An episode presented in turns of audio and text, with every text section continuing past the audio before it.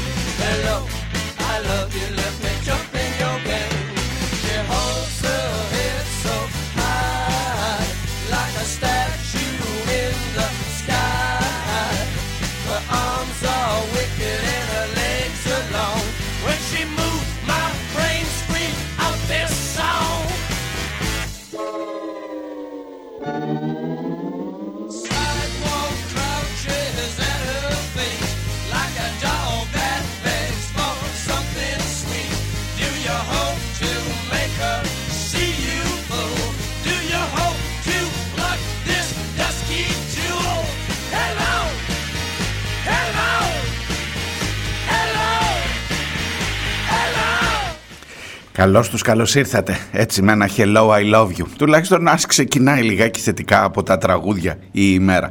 Τρίτη, τρίτη ε, και 14 ο Νοέμβριος, άντε και φτάσαμε στα μισά. Και άντε να δούμε πώς θα πάμε παρακάτω. Καλώς ήρθατε. Πίσω σελίδες ξεκινούν τώρα. Και όπως ξέρετε, για να βάλω από την αρχή τα θέματα, αν και μιλάω τώρα πάνω στους doors, ε, πρέπει να είστε πάρα πολύ υποψιασμένοι για την υπόθεση της ε, προπαγάνδας. Νομίζω αν ακούτε συχνά τις πίσω σελίδες είστε ήδη υποψιασμένοι. Την προπαγάνδα ξέρεις δεν την ε, αποφεύγεις. Πολλές φορές μπορεί να ε, εισραίεις και εσείς αυτή από την δική σου πλευρά ε, ο μόνος τρόπος για να προστατευτείτε και από μένα που σας μιλάω που έλεγε και ο Κατσαρός αντισταθείτε ακόμα και σε μένα που σας μιλάω είναι να, να παίρνεις από πολλές πηγές και από αυτές που δεν γουστάρεις. Να έχεις μια συνολική εικόνα. Θέλω να σου πω, ξέρεις γιατί ξεκινάω με αυτό σήμερα. Έχω μια είδηση μπροστά μου. Η προσφυγοπούλα λέει που πριν από κάτι χρόνια έκλεγε μπροστά στη Μέρκελ η Παλαιστίνια προσφυγοπούλα τώρα εύχεται να καταστραφεί το κράτος του Ισραήλ. Και λες για κοίτα ρε παιδί μου τι άνθρωποι είναι αυτοί οι Παλαιστίνοι.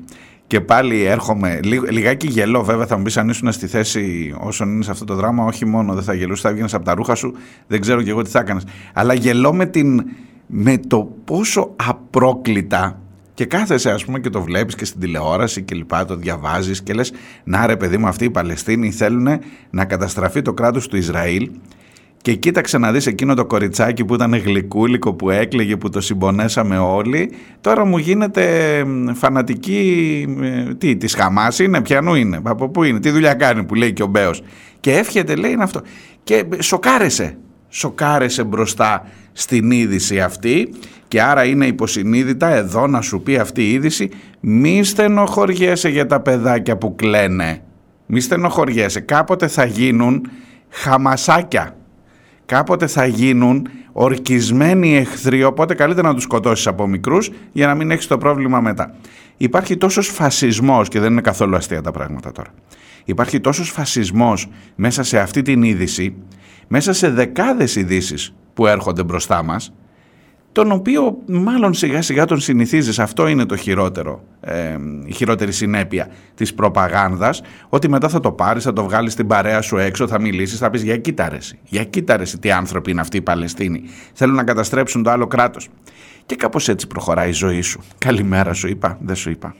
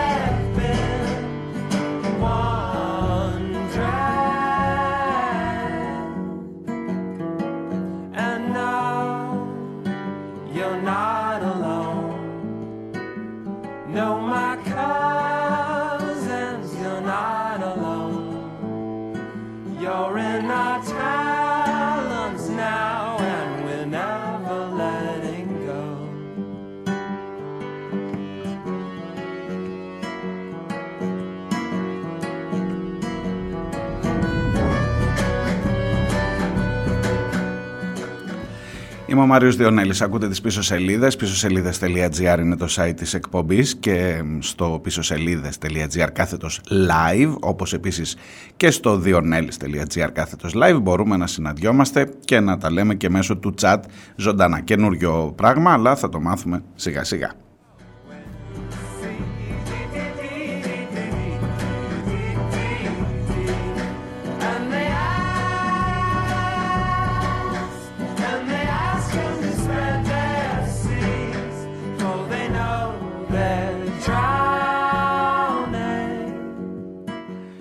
Είναι μια νύχτα, είναι αυτή που πέρασε, μια νύχτα οργής στην ε, Θήβα, στον Ασπρόπυργο, στα μέρη που ζουν οι τσιγκάνοι. Η καιρή των τσιγκάνων είναι εδώ ξανά, είναι εδώ τα τελευταία δύο χρόνια, τρίτος νεκρός και ξέρετε ε, πάλι, πάλι είναι το ίδιο μοτίβο, το ίδιο μοτίβο. Ε, έχουν οργιστεί, ζητούν εκδίκηση, νιώθουν μίσος πια προς την ελληνική αστυνομία και όχι μόνο προς την ελληνική αστυνομία, ίσως και προς την ελληνική κοινωνία για την ευκολία, για την άνεση με την οποία ένας δικός τους άνθρωπος μπορεί να πέσει νεκρός μπροστά σε έναν αστυνομικό και μάλιστα και μάλιστα όχι μπροστά σε έναν αστυνομικό, από το χέρι ενός αστυνομικού. Και μάλιστα αυτή τη φορά χωρίς την παραμικρή πρόκληση και, και με εξαιρετικά ε, ξεδιάντροπο τρόπο, δεν ξέρω τι άλλη λέξη να χρησιμοποιήσω, μια στιγερή εν ψυχρό απρόκλητη δολοφονία, τουλάχιστον έτσι όπως περιγράφουν τα γεγονότα και ο αδερφός του θύματος, αλλά και άνθρωποι, λέει, υπήρχαν και άλλοι αυτόπτες μάρτυρες μπροστά που είδαν ότι απλά τον κατέβασε από το αυτοκίνητο, τον κλώτσισε και τον σκότωσε. Τον πυροβόλησε στο πίσω μέρος του κεφαλιού. Είναι λίγο ταινία. Είχε δει ταινίες πολλές μάλλον. Απολογείται την Πέμπτη. Πήγε χθες στον ε, ανακριτή, πήρε προθεσμία. Ε, δεν έχει πάει ευτυχώς αυτή τη φορά στην ε, Γαδά ο Υπουργός, ε, Πολιτικής, ο Υπουργός Προστασίας του Πολίτη να συμπαρασταθεί στα ένδοξα τέκνα της ελληνικής αστυνομίας. Ε, όμως μας υπόσχεται ότι θα πέσει άπλετο φως και ότι δεν θα υπάρξει κανένα ζήτημα και δεν θα υπάρξει κανένα θέμα με αυτή την υπόθεση. Ε, ξέρω ότι πάλι μπορείς να θεωρήσεις ε, μα καλά, αυτή η τσιγκάνη εκεί στη Θήβα αυτή η τσιγκάνη στον Ασπρόπυργο που εχθές όλο το βράδυ καίγανε. Αυτή είναι η είδηση τώρα. Ήταν μια νύχτα έντασης. Ευτυχώς δεν πήραν πολύ μεγάλη έκταση τα επεισόδια. Ήταν μια... Δεν πιστεύουν ότι θα αποδοθεί δικαιοσύνη. Δεν πιστεύουν στην ελληνική δικαιοσύνη. Δεν έχουν την, ε, την, ε, πώς να σας το πω, την εμπιστοσύνη στην ελληνική κοινωνία ότι είναι εδώ να τους προστατεύσει και αυτούς, να τους περιλάβει και αυτούς. Τι λέτε εσείς;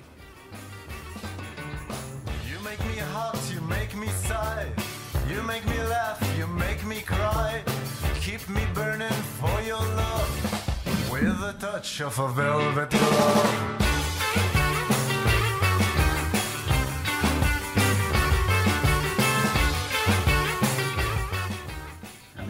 Καλημέρα Objecto, καλημέρα Hargrim. Κάποια στιγμή θα γίνουμε όλοι τρομοκράτες ή έτσι θα μας βαφτίσουν. Μου λες, ο Objecto λέει με τον αντιτρομοκρατικό είμαστε ήδη τρομοκράτες μέχρι αποδείξεως του εναντίου.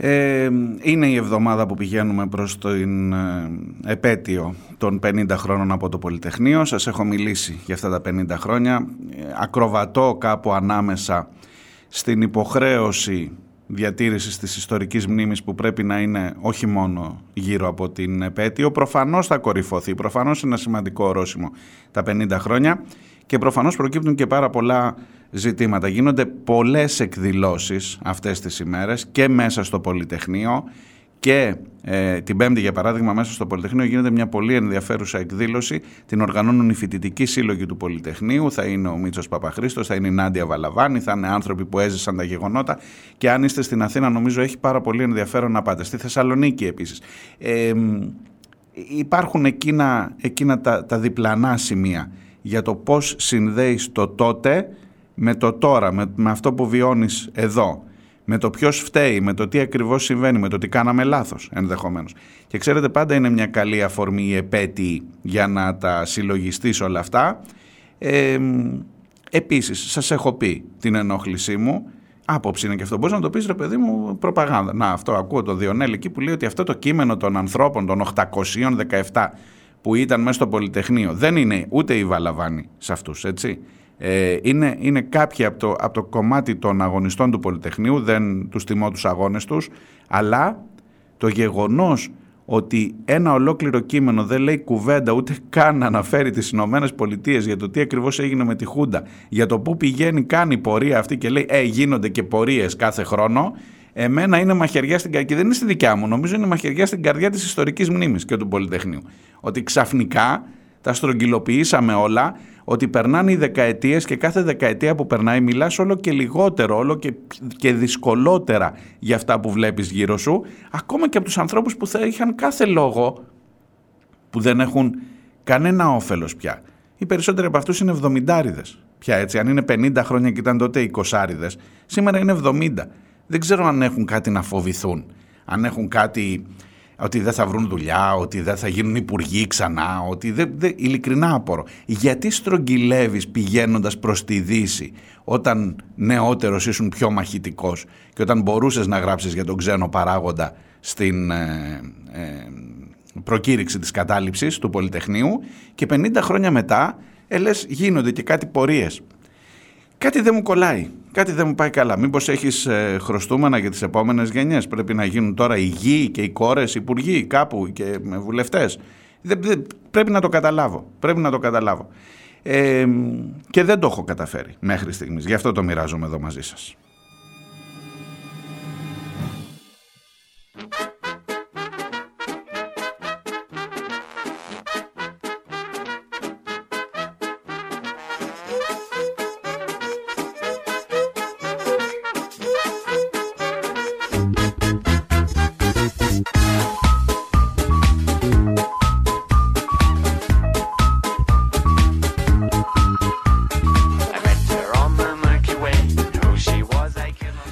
Objectors, ευχαριστώ για τα καλά λόγια. Μάξι, καλημέρα, λέει εκροατής από την πρώτη εκπομπή. Για πολλούς λόγους θα ήθελα να μεταφέρω και εγώ τις σκέψεις μου, αλλά με κρατούσαν πίσω πολλοί λόγοι. Άφησε το Μάξι, δεν υπάρχει λόγος. Τουλάχιστον, τουλάχιστον να μιλάμε. Τουλάχιστον αυτό.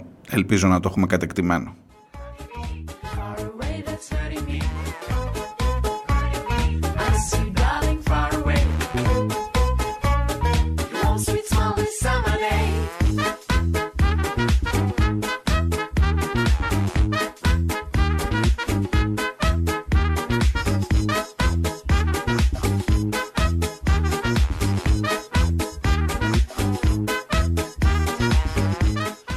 Ε, και δίπλα εκεί κάπου και η κουβέντα για την αριστερά μέσα σε όλο αυτό, για το τι μπορεί να περιμένεις, για το τι μπορεί να δεις από εδώ και πέρα από την αριστερά, για το πώς μπορείς να ελπίσεις σε κάτι καλύτερο, αν υποθέσουμε ότι οι διασπάσεις και όλη αυτή η αναταραχή, η αναταραχή πολύ καλή κατάσταση, σπουδαία κατάσταση που έλεγε και ο Πατερούλης, ο Μάο, ε, αν όλο αυτό μπορεί όντως να είναι μια σπουδαία κατάσταση και να γεννάει κάτι καινούριο. Δεν φαίνεται, δεν φαίνεται και έχει ξεκινήσει μια συζήτηση χθες από αυτό το άγαρμπο θα σας πω προσκλητήριο του Βίτσα, του Δημήτρη Βίτσα, ο οποίος είναι έτσι ένας άνθρωπος τον οποίο τον γνωρίζω χρόνια, ήμασταν και στην ίδια πόλη, ε, μεγαλώσαμε όχι μαζί, αυτός είναι πολύ μεγαλύτερος, αλλά τέλος πάντων στο Χαϊδάρι, εκεί στα δυτικά της Αθήνας. Ε, και τον γνωρίζω πολλά χρόνια, τον εκτιμώ, ε, είναι ένας άνθρωπος που εκτιμώ γενικά, αλλά έχω μία αίσθηση ότι βγαίνω σε ένα κανάλι. Ρε παιδί μου, ωραία, φύγαμε. Είμαστε η ομπρέλα, φύγαμε από το ΣΥΡΙΖΑ. Βγαίνω σε ένα κανάλι και με ρωτάνε τι θα κάνετε τώρα; Ε, το μέρα 25 το υπολογίζουμε να έρθει με εμάς. Τη ζωή δεν την υπολογίζουμε γιατί πήγε πολύ δεξιά. Το Λαφαζάνι ε, μπα έχει και αυτό αυτό και τέλος πάντων κάπου εκεί θα τα βρούμε και κάνω και ένα κάλεσμα και στους άλλους να ο Τάσος ο Κορονάκης για παράδειγμα από τους 51 πρώην γραμματέας του ΣΥΡΙΖΑ που είχε φύγει πολύ νωρίτερα για κάποιους λόγους έφυγε κουμπάρε Συγγνώμη τώρα φίλε Δημήτρη, θα ήταν ωραία να, ίσως να κάνουμε και μια συνέντευξη μαζί. Και με όλους αυτούς που αναφέρει και με τον Κορονάκη και με το Μέρα. Καλά για το Μέρα μπορώ να σας πω και εγώ κάποια πράγματα. Αλλά η δήλωση χθες, για παράδειγμα, του Κλέωνα Γρηγοριάδη, του εκπρόσωπου του Μέρα 25, ήταν πολύ σαφής. Έλεγε ναι ρε παιδιά να, να συζητήσουμε. Δεν έλεγε όχι γιατί είδα ότι σε πολλά μέσα ε, διακινήθηκε και ως πόρτα ή χειρό όχι του... Μισό λεπτό, μισό λεπτό, μισό λεπτό. Ωραία αν υποθέσουμε ότι γίνεται με το ότι σε καλέσαν σε ένα κανάλι και λες να μωρέ από αυτούς θα τσιμπολογήσω λίγο λίγο βάλε και λίγο ανταρσία. Βάλε και λίγο, στο, στο μεγαλώνω εγώ τώρα έτσι να δούμε πώς μπορεί όλο αυτό να μεγαλώσει γιατί θέλει στις ευρωεκλογές η ομπρέλα να είναι υποψήφια να κατεβάσει ψηφοδέλτια ε, και το είπε ξεκάθαρα ότι θα κάνουμε ένα καινούριο κόμμα και αρχίζει να λέει με ποιους θα το, θα το μαγειρέψουμε. Έτσι γίνονται αυτά και δεν ρωτάει βέβαια και κανείς δημοσιογράφος, γιατί είναι κουραστικό αυτό, ρε παιδί μου. Γιατί σας έχω πει, είμαστε στη λογική την κασελάκια, η οποία έτσι κι αλλιώς είχαμε εδώ και χρόνια περάσει από το να διαβάζουμε τα κείμενα. Αλλά τώρα μπήκαμε με τα μπούνια σε εκείνη τη φάση που λέει. Άντε ρε παιδί μου, βάλτε ποιοι θα είναι τώρα, πείτε μου την ομάδα. Σαν να κατεβαίνει, πώς να σου το πω, σαν να, σαν να πηγαίνεις σε ποδοσφαιρικό μάτς και να λες ε, δεξί μπακ, αριστερό μπακ, δεξί χαφ, αριστερό χαφ, επιθετική οι τρει αυτοί. Στο κέντρο η κεντρική γραμμή είναι αυτή, τερματοφύλακα ο τάδε. Και πε μου αυτό να, να γουστάρω, μαδάρα, πάμε, πάμε με τα χίλια. Ο, έτσι είναι η φάση. Έτσι είναι η φάση. Πείτε μας τη σύνθεση, να ξέρουμε κι εμείς τι θα κάνουμε και άντε να δούμε ποιοι θα, ποιοι θα μαζέψουν. Λοιπόν, δυστυχώς, δυστυχώς Στέφανε, αλλά και δυστυχώς Δημήτρη. Δεν γίνονται έτσι ρε παιδί μου αυτές οι δουλειές. Δεν γίνονται έτσι. Εγώ εκτιμώ ότι ε, έχεις να πεις, ωραία, κάνανε λάθη, τεράστια λάθη οι άνθρωποι της ομπρέλας. Μείνανε σε ένα κόμμα που έγινε αρχηγικό, τα έλεγε χθες και ο Μιχαλής ο Σπουρδαλάκης, τα έχουν πει τόσοι άνθρωποι πια. Μέσες άκρες το παραδέχονται. Και λες τώρα, με ποιους θα κάνετε κόμμα; Ε, και αρχίζει να σου λέει με τον Κορονάκη. Με το Ντάδε. Και θα αρχίσει, άμα τον αφήσει, θα λέει και άλλα ονόματα. Και τους βάζει. Και πρέπει όλοι αυτοί τώρα να απαντήσουν το αυτονόητο. Και φαντάζομαι και με τον Τάσο Κορονάκη, αν μιλήσει κανείς, αυτό θα πει. Με ποιο πλαίσιο ρε παιδιά, με τι; Δηλαδή, αν υποθέσουμε ότι αυτή, αυτό το κόμμα της ομπρέλας κατεβαίνει στις ευρωεκλογές, βγάζει δύο ευρωβουλευτές, σου λέω εγώ, και μετά βάζει και τις προϋποθέσεις και είναι εταίρος και ξαφνικά γίνεται με την επόμενη, στην επόμενη κυβέρνηση, είναι, έχει πάρει την εξουσία, λέω εγώ, στις επόμενες εκλογές. Δες ένα όνειρο θερινής νυχτός ρε παιδί μου. Και έρχεται η ώρα να πας να πεις... Ε, τι θέμα, βάλε ένα θέμα. Βάλε ένα θέμα. Ε, με φράχτης. Χρηματιστήριο ενέργειας. Ε, κόκκινα δάνεια. Κόκκινα δάνεια που αφορά τον πολύ κόσμο. Εργασιακά, ρε παιδί μου. Τι λέτε παιδιά εδώ πέρα, τι κάνουμε; Τι κάνουμε εδώ πέρα; Ή μόλις θα φτάσεις εκεί μπροστά θα σου πούνε ναι ξέρεις αυτό δεν γίνεται. Λες, ξέρω εγώ, βάλε ένα ζήτημα. Να, εδώ, υγεία, τα θέματα που λέμε. Προσλήψεις για την υγεία και για την παιδεία, λέω εγώ έτσι. Πες το ότι καταθέτω ένα μανιφέστο. Δύο Νέλης, χρήτ χρήτ, που έλεγε και ο Τρίτης από κάτω. Η υγεία και η παιδεία να εξαιρούνται από οποιονδήποτε μνημονιακό νόμο και να έχει αθρώες προσλήψεις, τις αναγκαίες προσλήψεις αύριο το πρωί. Αύριο όμως, 15 Νοεμβρίου, αύριο. Λοιπόν, είσαι με αυτό ή δεν είσαι; Και εν πάση περιπτώσει, όταν θα φτάσεις να είσαι στα πράγματα, θα το υποστηρίξεις ή θα πεις. Ε, να τώρα ξέρετε, τα μνημόνια, η δημοσιονομική πολιτική, οι κανόνες που πρέπει να ακολουθεί η χώρα, μην χάσουμε την επενδυτική βαθμίδα. Δεν θα τα συζητήσουμε αυτά, Δημήτρη, και οποιο, οποιοδήποτε, και Ευκλήδη και οποιοδήποτε άλλο. Ε, έχει, οποιοδήποτε άλλος έχει ε, έτσι, πρόθεση για ανοίγματα. Δεν θα τα βάλεις αυτά στο τραπέζι. Πώς θα γίνει ρε παιδιά, φτιάχνουμε ομάδα, ποιος θα είναι δεξί χαφ; Βάλε, ξέρω εγώ, τον Βίτσα επιθετικό, το βαρουφάκι δεξί χαφ, την ε, ζωή, μπα δεν τη θέλουν αυτή, την, ε, το λαφαζάνι ή κάποιον, ή τον κορονάκι βάλτον ξέρω εγώ να είναι λίμπερο, να πάμε να κερδίσουμε. Ας πούμε, αυτή είναι, αυτή είναι η λογική. Ακολουθείς την ίδια πολιτική, την ίδια λογική που ακολούθησε και ο Τσίπρας φτιάχνοντας τον αρχηγικό ΣΥΡΙΖΑ και ο Κασελάκης. Άμα δεν το καταλαβαίνεις, ε τι να κάνω τώρα κι εγώ.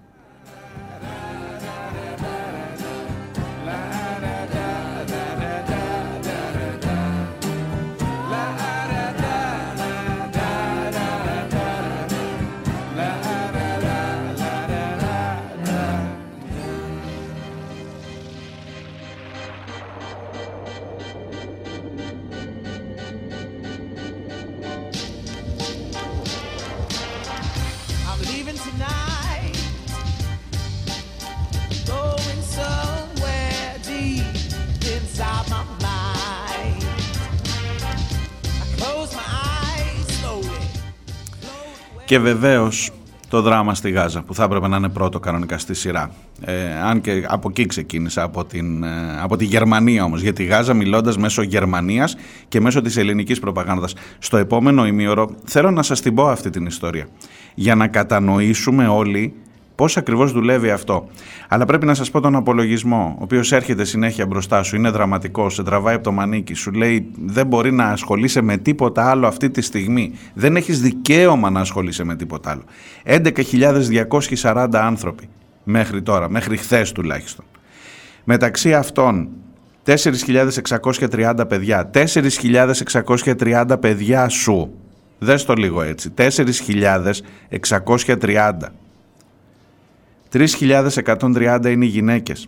Παράπλε, παράπλευρες απώλειες 3.480, οι υπόλοιποι δηλαδή. Γιατί από ό,τι φαίνεται δεν αποτελούν αυτοί τον κύριο στόχο. Και μάλιστα μου έγραφε και την προηγούμενη εβδομάδα, σας διαβάζω τα νούμερα που μου έστειλε ο Φώτης από την Μυτιλίνη και σε ευχαριστώ πολύ, ο οποίος είναι και στρατιωτικός. Μου λέει ξέροντας να ξεχωρίζω ποιος είναι ο στόχος και ποια είναι η παράπλευρη απώλεια. Και όλες αυτές είναι παράπλευρες απώλειες. Το αντέχεις, το ε, ζεις με αυτό, κοιμάσαι καλά το βράδυ με αυτό. Όχι ο Νετανιάχου, εσύ. Όχι ο Μητσοτάκης, εσύ. Και έχω να σας πω και για το αν τελικά είναι ή όχι παράνομο να υψώνεις την Παλαιστινική σημαία. Μας, μας απάντησε ο κυβερνητικός εκπρόσωπος. Ε, και μας είπε ότι ε, ε, αστείευεστε, αστείευεστε, θα σας τα πω και στη συνέχεια. Σε μια δημοκρατική χώρα δεν μπορείτε να σηκώσετε σημαία και ποιος σας το είπε αυτό; Αν είναι δυνατόν η Ελλάδα είναι δημοκρα... έχει... Καταρχάς να σας πω κάτι, η Ελλάδα έχει γεννήσει ρε τη δημοκρατία. Έχει γεννήσει όταν εμείς κάναμε δημοκρατίες, ξέρετε τώρα οι άλλοι τα βελανίδια και τέτοια. Είναι δυνατόν και μάλιστα βγήκε και από τα ρούχα του, ας πούμε, όταν τον ρώτησαν εχθές στο press room, τον κυβερνητικό εκπρόσωπο, ότι έχουν συλλάβει ανθρώπους για το ότι μόνο και μόνο σήκωσαν την Παλαιστινία και είναι μια μικρή λεπτομέρεια την οποία δεν χρειάζεται τώρα να μας χαλάσει την ωραία ατμόσφαιρα που είμαστε μεταξύ μας. Αυτά. Διάλειμμα. Αυτή είναι η ατζέντα για σήμερα. Διάλειμμα και πάμε παρακάτω.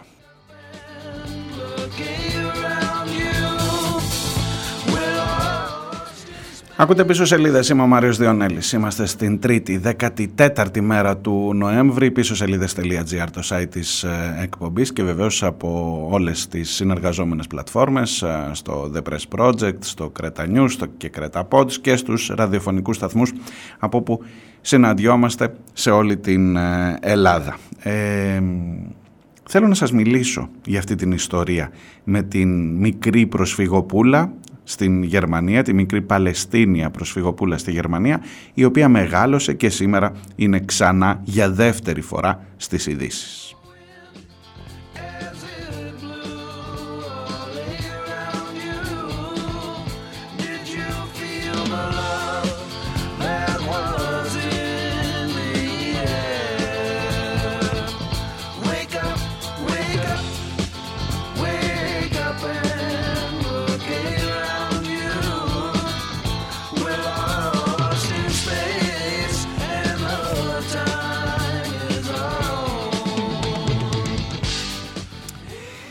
Λέγεται Ρεέμ, Ρεέμ Σαχβίλ. Είναι σήμερα 23 χρονών.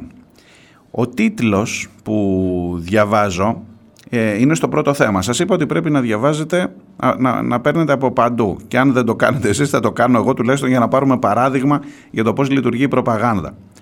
Ε, Γερμανία. Το πρόσωπο της προσφυγικής κρίσης του 2015 που έκλεγε στο πλευρό της Μέρκελ στηρίζει τον, σε εισαγωγικά, αφανισμό του Ισραήλ.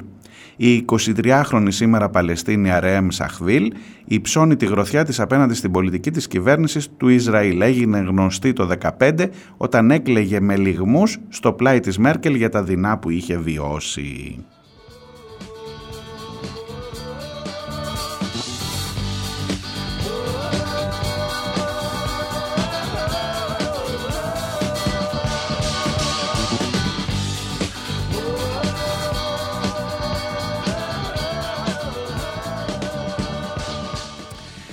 Το ρεπορτάζ υπογράφει η συνάδελφός μου, δεν ξέρω μάλλον, έχει όνομα, Εσημίνα Αγγελίνη. Λέγεται, δεν τη γνωρίζω, αλλά είναι ε, δικό της το δημοσίευμα και είναι χθεσινό, ε, χθες το μεσημέρι.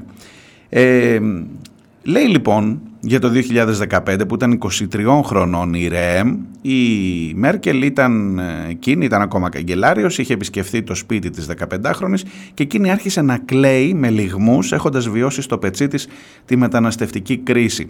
Τότε κατηγορήθηκε, πήγε προς το μέρος της η Μέρκελ, υπήρξε ένα τηλεοπτικό ε, εσταντανέ ε, που συγκινεί, ή έδειξε να συγκινείται η Μέρκελ, πήγε προς το μέρος της ε, έτσι της έκανε ένα χάδι, εν πάση περιπτώσει, λίγο ψυχρό, λίγο αυτό. Κατηγορήθηκε ότι μπροστά σε ένα παιδί που κλαίει, μάλλον ήταν ψυχρή και αυτό θα μου πεις για τη Μέρκελ μπορεί να μην περίμενες και πολύ περισσότερα πράγματα. Μετά την κάλεσε και στην καγκελαρία. Σας λέω τώρα όλο το σκηνικό αυτό εκείνης της περίοδου, όπου ένα μικρό παιδί 15 χρονών προσφυγάκι από την Παλαιστίνη, για συγκεκριμένους λόγους προσφυγάκι, όχι επειδή έτσι το διάλεξε, ε, ένιωθε όταν βρέθηκε μπροστά στη Μέρκελ ότι ενδεχομένως τότε έκλαιγε όχι για το δράμα των Παλαιστινίων, ήταν γιατί φοβήθηκε ότι μπορεί να απελαθεί και αυτή και η οικογένειά της. Και εν πάση περιπτώσει ήταν ένα πρόσωπο που εκείνες τις μέρες δημιούργησε ειδικά στη γερμανική κοινή γνώμη μία αίσθηση. Λοιπόν σήμερα έρχεται το πρώτο θέμα και προφανώς δεν είναι το πρώτο θέμα, είναι αναπαραγωγή από άλλα μέσα ενημέρωσης, γερμανικά κυρίως, να λέει κοιτάξτε εκείνο το κοριτσάκι που έκλεγε τότε Σήμερα, όπως αναφέρει ο ιστότοπος News, δεν το ξέρω, ένα site μάλλον γερμανικό είναι, η 23χρονη Παλαιστίνια ανέβασε τη φωτογραφία της στο, στο Instagram παραθέτοντας τις απόψεις της για τα πολιτικά ζητήματα. Καταρχάς και μόνο το ότι έχει απόψεις για τα πολιτικά ζητήματα που της κάναμε τη χάρη να είναι στη Γερμανία και να μην την έχουν απελάσει και μου έχει και άποψη σήμερα, καταλαβαίνεις ότι δημιουργεί ήδη ένα κλίμα και είμαι στη δεύτερη τρίτη παράγραφο του κειμένου μέχρι να σου διαβάσω παρακάτω.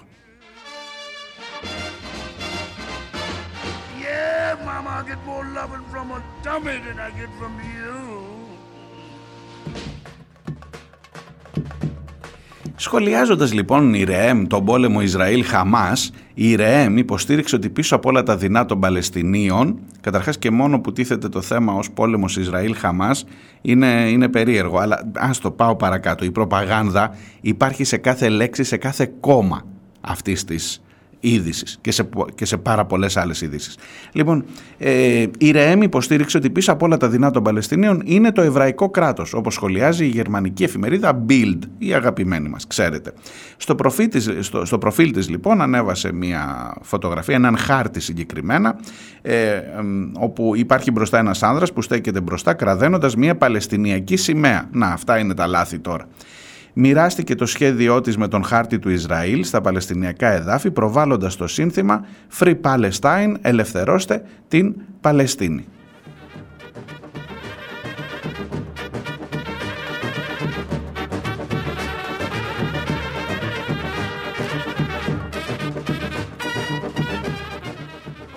Και τι μας αναφέρει η εφημερίδα Bild, η ΡΕΕΜ υπεονθύμησε στους συμπολίτες της το φαινομενικά ακίνδυνο σε εισαγωγικά για την Build προφανώς ρητό ότι η Παλαιστίνη πρέπει να είναι ελεύθερη από το ποτάμι μέχρι τη θάλασσα. Και αυτό σημαίνει με ε, εξήγηση της ε, Build ότι στην ουσία η ΡΕΕΜ, η μικρή εκείνη που έκλεγε, που τη λυπηθήκαμε όλοι, σήμερα μιλάει για τον αφανισμό του κράτους του Ισραήλ. Γιατί όταν λες από το ποτάμι μέχρι τη θάλασσα, προφανώς εννοείς όλο, όλη αυτή η γη που κάποτε ανήκε στους, ε, στους Άραβες, στους Παλαιστίνιους και που μετά ήρθαν και έμειναν εκεί με την εντολή και των Βρετανών μετά το ολοκαύτωμα και αφού τους δόρισαν οι Βρετανοί τη γη και, και, και, και μην πάω τώρα πολύ πίσω, ότι όλο αυτό πρέπει να ξαναγίνει Παλαιστίνη. Λέει λοιπόν η ΡΕΕΜ.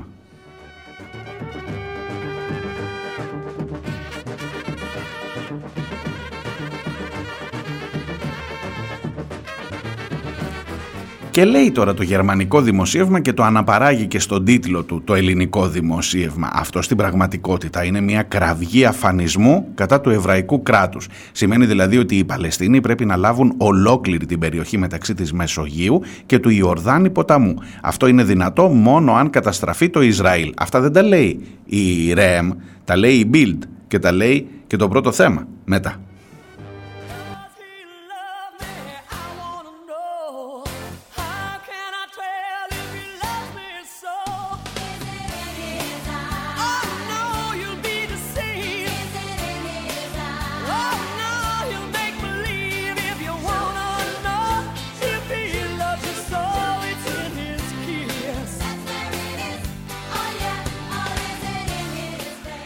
Και μετά από κάτω συνεχίζεται η ε, προπαγάνδα θυμίζοντάς μας ότι αυτό το κοριτσάκι που σήμερα εύχεται στα 23 του ε, εμέσως που, που αντιλαμβανόμαστε εμείς δηλαδή εμείς ορίσαμε, εμείς εξηγήσαμε την ανάρτησή της ως ευχή να καταστραφεί το, ευρωϊκό, το εβραϊκό κράτος.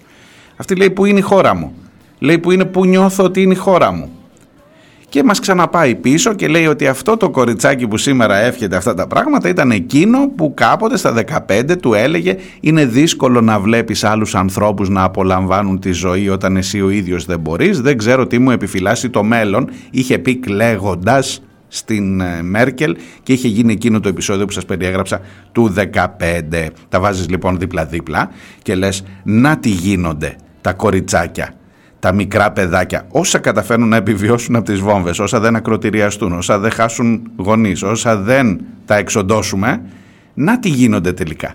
Μου βγάζουν στα 23 χάρτη που θέλουν να καταστραφεί όλο το κράτος. Δεν το είπε έτσι, είπε εγώ θεωρώ πατρίδα μου αυτό τον τόπο, εδώ.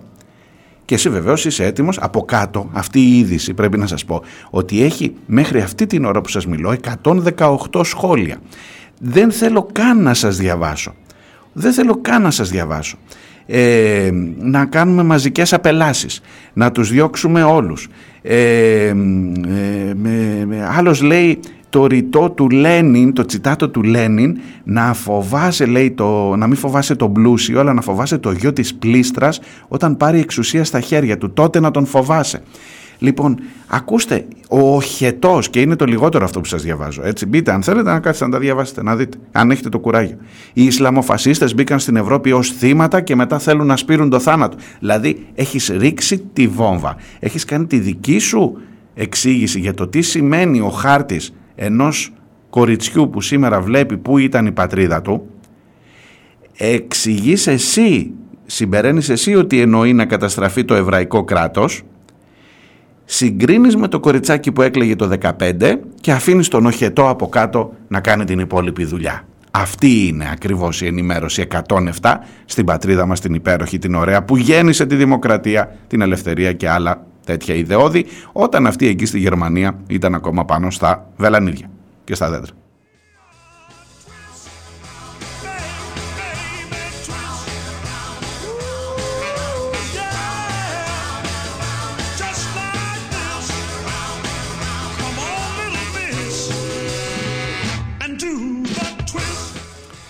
Λοιπόν αποφάσισα να δαπανίσω, νομίζω αξίζει τον κόπο. Αξίζει τον κόπο. Ακριβώς επειδή σέβομαι το, το τι σημαίνει ενημέρωση, νομίζω ότι αυτό το ημίωρο της εκπομπής ήρθα σήμερα αποφασισμένος να το δαπανίσω σε αυτό. Το να κατηγορείς αυτό το κορίτσι, βάλε, βάλε άλλες περιστάσεις, βάλε άλλες καταστάσεις που βιώνεις εδώ από την σύγχρονη ιστορία. Δεν σου ζητώ να γίνεις ιστορικός και να κάνεις καμιά φοβερή και σε βάθος ανάλυση. Αυτά που ξέρεις. Αυτά που ξέρεις, που τα ακούς τις ειδήσεις, ρε παιδί μου. Αν είσαι, ξέρω εγώ, γύρω στα 40 και έχει πήξει λίγο το μυαλό και μ' ακούς, βάλε άλλες καταστάσεις. Λοιπόν, ένα μικρό Κυπριόπουλο δείχνει την Κύπρο, δείχνει την Κύπρο και λέει να τι η πατρίδα μου, αυτή πρέπει να είναι ενωμένη μία όπως ήταν πριν το 74. Ε, λοιπόν, εγώ μπορώ να στη διαβάσω ανάποδα την είδηση αυτή.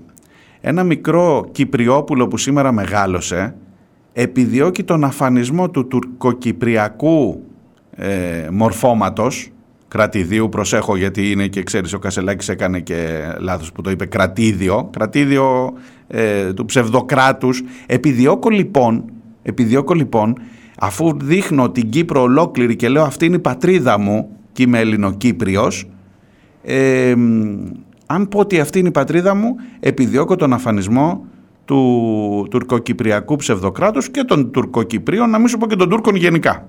Ε; Το αντιλαμβάνεσαι ως δίκαιο τότε, είναι δικό σου, είναι, α όχι, όχι. Δεν μπορείς να έχεις το, εκεί, εκεί αλλάζει, εκεί αλλάζει, ναι ρε παιδί μου, γιατί για την Κύπρο μπορούμε να πούμε ότι αυτή εδώ ήταν η πατρίδα. Για την Παλαιστίνη δεν έχουν δικαίωμα οι Παλαιστίνοι να λένε ότι αυτή ήταν η πατρίδα μου και αν το πούνε και δείξουν το χάρτη, θέλουν την καταστροφή του άλλου λαού. Τόσο, τόσο γρήγορα συμπεράσματα. Ξέρω ότι το εξαντλώ παραπάνω από ό,τι χρειάζεται, αλλά επειδή πραγματικά είναι κρυμμένη τόση προπαγάνδα και τόσος φασισμός τελικά μέσα σε κάθε γωνία, κάθε κόμμα, κάθε παράγραφο των κειμένων που διαβάζουμε αυτές τις μέρες, ειλικρινά σας λέω ότι ε, θα πρέπει τουλάχιστον να είστε πάρα πολύ υποψιασμένοι.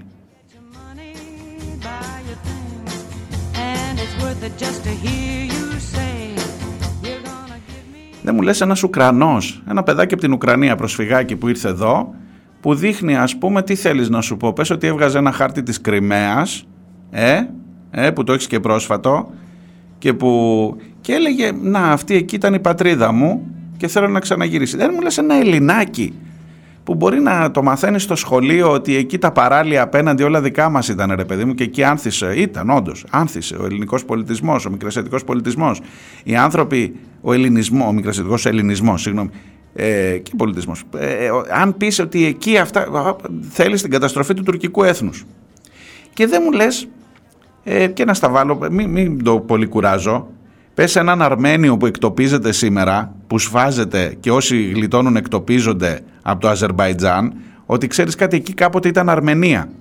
Είπες σε έναν Αρμένιο που τους έσφαξε η Τουρκία και δεν με το ζόρι αναγνωρίζουμε την ε, σφαγή των Αρμενίων. Θέλεις να σου πω για τον ποντιακό ελληνισμό, θέλεις να σου πω; Βάλε τα δικά σου, τα δικά σου ε, βιώματα ως ε, συλλογικό βίωμα εν πάση περιπτώσει. Γιατί αν πας το ατομικό βίωμα τότε θα αλλάξει.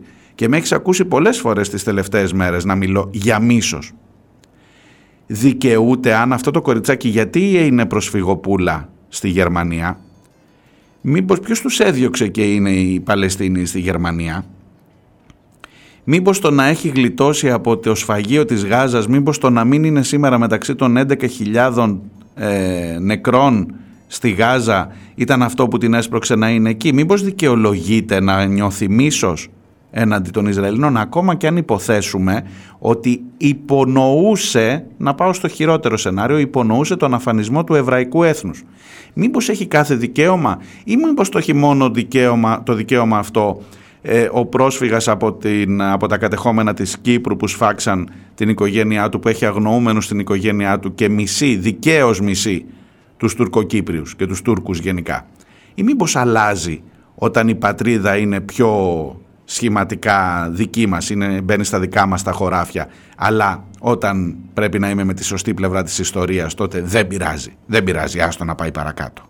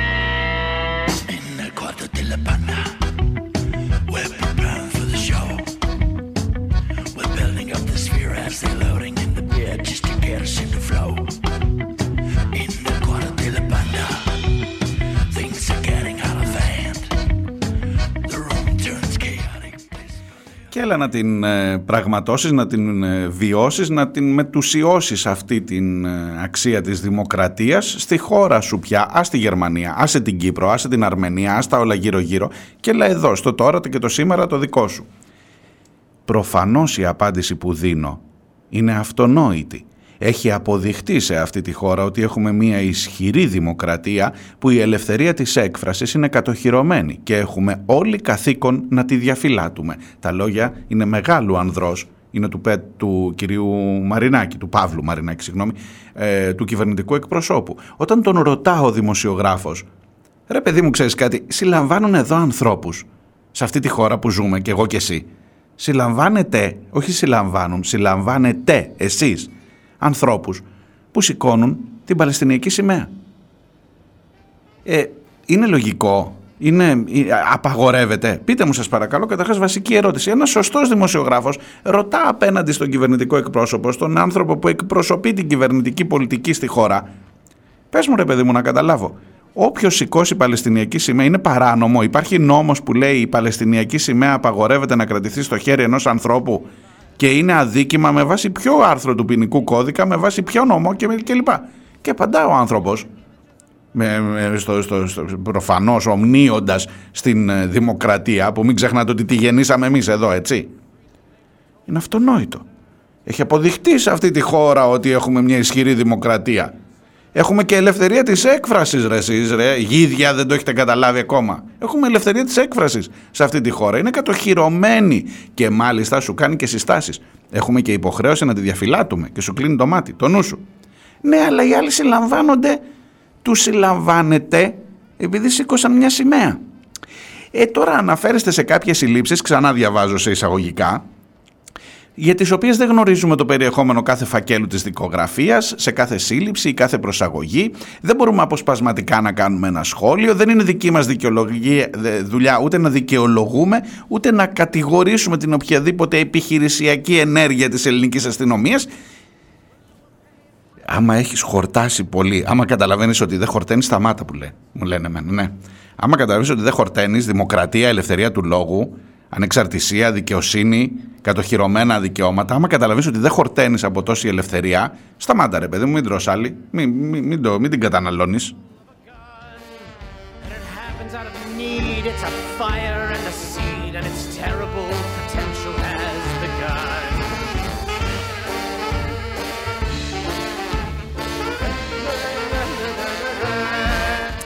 Εκείνο τον 22χρονο, και με αυτό σας το κλείνω γενικά το θέμα Παλαιστίνη, σήμερα δεν πήγα. Σας είπα τους αριθμούς των νεκρών, σας είπα ότι το νοσοκομείο, στη, τα νοσοκομεία στη Γάζα είναι πλέον στο στόχαστρο ε, κρύβουν από κάτω ε, τρομοκράτες, ξέρετε. Και επειδή κρύβουν από κάτω τρομοκράτες, διαλύουμε όλο το νοσοκομείο μαζί με τα παιδιά, τις εγγύους, τα παιδιά στις θερμοκοιτίδες, τους ασθενείς, τους αρρώστους, γέρους, νέους, γυναίκες, παιδιά. Τους διαλύουμε όλους για να σκοτώσουμε τους δύο τρομοκράτες. Λες και οι τρομοκράτες είναι τόσο ηλίθιοι που την ώρα που έχεις βάλει στο στόχαστρο το νοσοκομείο θα είναι εκεί από κάτω να, τους, να σε περιμένουν. Ε, και τελικά δεν θα σκοτωθούν μόνο τα παιδιά, οι γυναίκες, οι έγκυοι, οι γέροι κλπ. Ε, άστο, άστο, άστο. Ε, για τον 22χρονο, να δούμε εδώ για το δικό μας τον τρομοκράτη, τον σκουρόχρωμο ε, της ε, κυρίας Διαμαντοπούλου, ο 22χρονος που σήκωσε την σημαία στη, στο Σύνταγμα, έχει τελικά φεθεί ελεύθερος. Και ξέρεις, ξαναρώτησαν οι δημοσιογράφοι, πάλι από το, από το press room σου βγάζω τις ειδήσεις, από το χθεσινό press room. Ρε παιδί μου, εντάξει, τον αφήσατε ελεύθερο, έχει σχηματιστεί δικογραφία. Τι λέει η δικογραφία τελικά; Είναι το άρθρο 141 αυτό που διακινήθηκε μέσω ανεπίσημων πηγών της ε, αστυνομίας ότι έβαλε σε κίνδυνο αντιπίνων τη χώρα μας με το να σηκώσει τη σημαία στο Σύνταγμα; Αυτό είναι το άρθρο με το οποίο τον κατηγορείτε. Τι δικογραφία είναι αυτή; Ε, δεν έχουμε νεότερη ενημέρωση από την αστυνομία. Ε, έχει αφαιθεί ελεύθερος πάντως να ξέρετε. Οπότε τέλειωσε το ζήτημα ρε παιδί μου τι θέλετε. Θα τον δικάσουμε κάποτε αλλά δεν έχουμε ενημέρωση τώρα για το τι ακριβώς, γιατί τον κατηγορούμε. Ο κυβερνητικός εκπρόσωπος, όχι ένας στο, στο, στο δρόμο, ο μπακάλι της γειτονιάς, ο κουρέας που πήγες να κουρευτείς, να ρωτήσεις, ρε, εσύ Μίτσο, τι έγινε τελικά με αυτή την υπόθεση; Ξέρεις γιατί τον κατηγορούμε αυτόν; Ο κυβερνητικός εκπρόσωπος σου λέει ότι δεν ξέρει τι ακριβώς. Δεν έχουμε στοιχεία και πληροφορίες ακόμα. Μάλιστα. Ευχαριστούμε. Θα σας ειδοποιήσουμε όταν θέλουμε περισσότερη δημοκρατία, ελευθερία του λόγου, ελευθερία συνολικά, ε, ε ανθρώπινα δικαιώματα. Θα σας ειδοποιήσουμε να είστε βέβαιοι ότι απευθείας, κατευθείαν σε εσάς θα απευθυνθούμε. Σε εσάς και στο πρώτο θέμα και στην Build φυσικά και στην, στους, ε, στους ταγούς της ενημέρωσης σε αυτήν εδώ τη χώρα. Εννοείται ότι κάθε, σε κάθε τέτοια προσπάθειά μας θα είμαστε στα, στην δική σας ανάγκη και για να ενημερωθούμε και για να διοικηθούμε δημοκρατικά και ανθρώπινα. Διάλειμμα, μη φύγετε.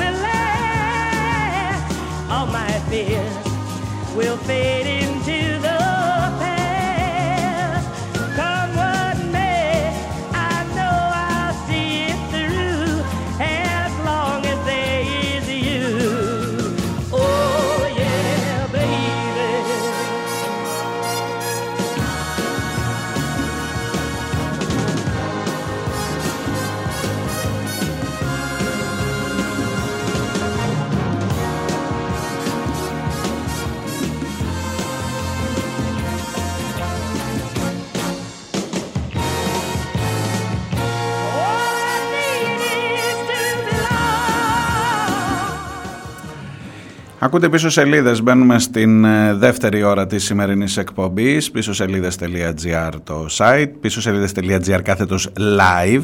Αναστάση νομίζω ότι ο player των πίσω σελίδων είναι συμβατός με κάθε browser και όχι μόνο Mozilla και Chrome. Εγώ βλέπω από Opera και παίζει. Αν υπάρχει κάποιο πρόβλημα να μου πεις.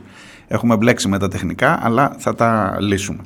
Ε, κρατώ τα μηνύματά σας. Ε, μου γράφει ο, ο guest 8356. Έχω έρθει από Γερμανία για να δω τη μάνα μου αυτό που ακούω στα μίντια είναι απίστευτα. Ισλαμοφοβία 100%. Ο Μάξι μου γράφει τις τελευταίες 38 μέρες από την 7η Οκτωβρίου οι επίσημοι αριθμοί των απολειών έχουν ξεπεράσει εδώ και μέρες πια τις απώλειες από τον πόλεμο της Ουκρανίας με τη Ρωσία που τον ερχόμενο Φεβρουάριο συμπληρώνει δύο χρόνια μέσα σε μόνο 38 μέρες. Για, την, για τον άλλο πόλεμο θυμάσαι ότι ήμασταν ε, φανατικά υπέρ των αμάχων και πολύ καλά κάναμε και ήμασταν υπέρ των αμάχων. Θυμάσαι ότι δώσαμε καταφύγιο, θυμάσαι ότι ε, διαμαρτυρηθήκαμε για την ε, εισβολή των Ρώσων. Θυμάσαι ότι συνταχθήκαμε με τη σωστή πλευρά της ιστορίας. Θυμάσαι ότι στο πλευρό των αμάχων που είχαν το ιδιαίτερο χαρακτηριστικό, εδώ θα συμφωνήσει και η κυρία Άννα Διαμαντοπούλου, ότι δεν ήταν σκουρόχρωμοι, ήταν ξανθοί, είχαν και γαλανά μάτια, ήταν λευκοί φιλοί, ήταν χριστιανοί φυσικά στο μεγαλύτερο τουλάχιστον μέρος τους. Ε, μόνο που στην Ουκρανία υπήρχαν και κάποιοι ακροδεξιοί, αν θυμάσαι, Αζόφ, υπάρχουν ακόμα, τους φέραμε μέχρι και στη Βουλή αυτούς, την ώρα που ακριβώς ε, απαγορεύαμε να παίζει το μέγαρο μουσικής Τσαϊκόφσκι και λίμνη των Κύκνων, αλλά είναι κάτι μικρές λεπτομέρειες του πώς ακριβώς αντιλαμβανόμαστε κάθε φορά την σωστή πλευρά της ιστορίας.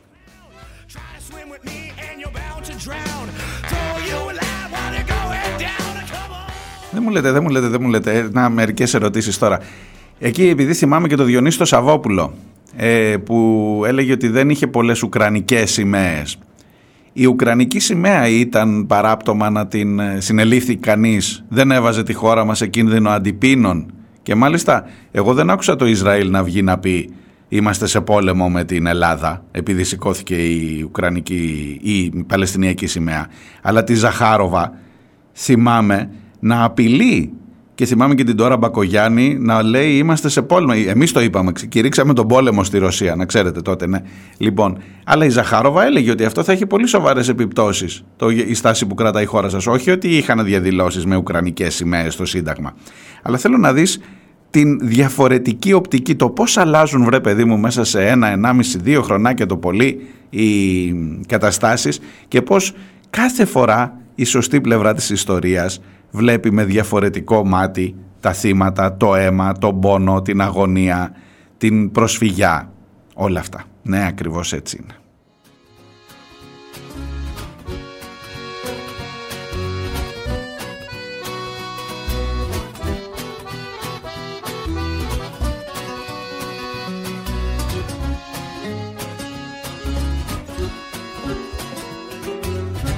Entre ces nuits blanches et ses coupes de champagne, ces semaines sans dimanche, ces châteaux en Espagne.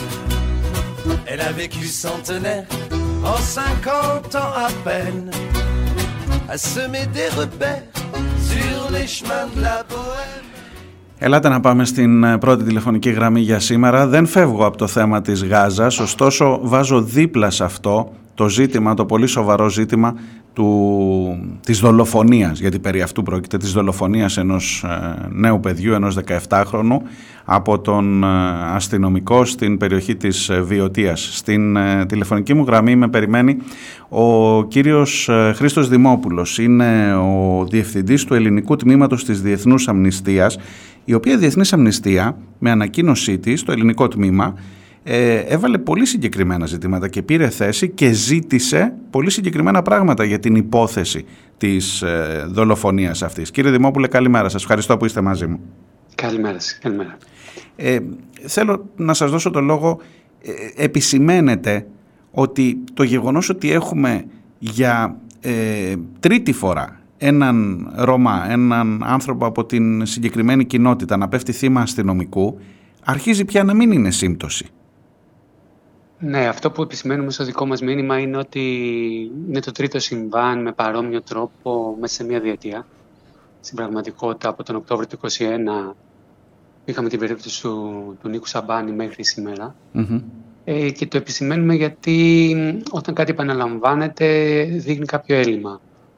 Οπότε το δικό μας μήνυμα, επειδή σαν Διεθνής Αμνηστία έχουμε και ένα πιο θεσμικό ρόλο αν θέλετε, ε, αυτό που ζητήσαμε χθες ήταν να υπάρχει άμεση, εντελεχή, διαφανή και αποτελεσματική έρευνα για το περιστατικό αυτό και να διερευνηθεί πιθανόν και οποιοδήποτε ρατσιστικό κίνητρο μπορεί να υπάρχει ή διάκριση. Ξέρετε, και μόνο που τα ζητάτε, πάει να πει ότι μάλλον δεν είναι αυτό.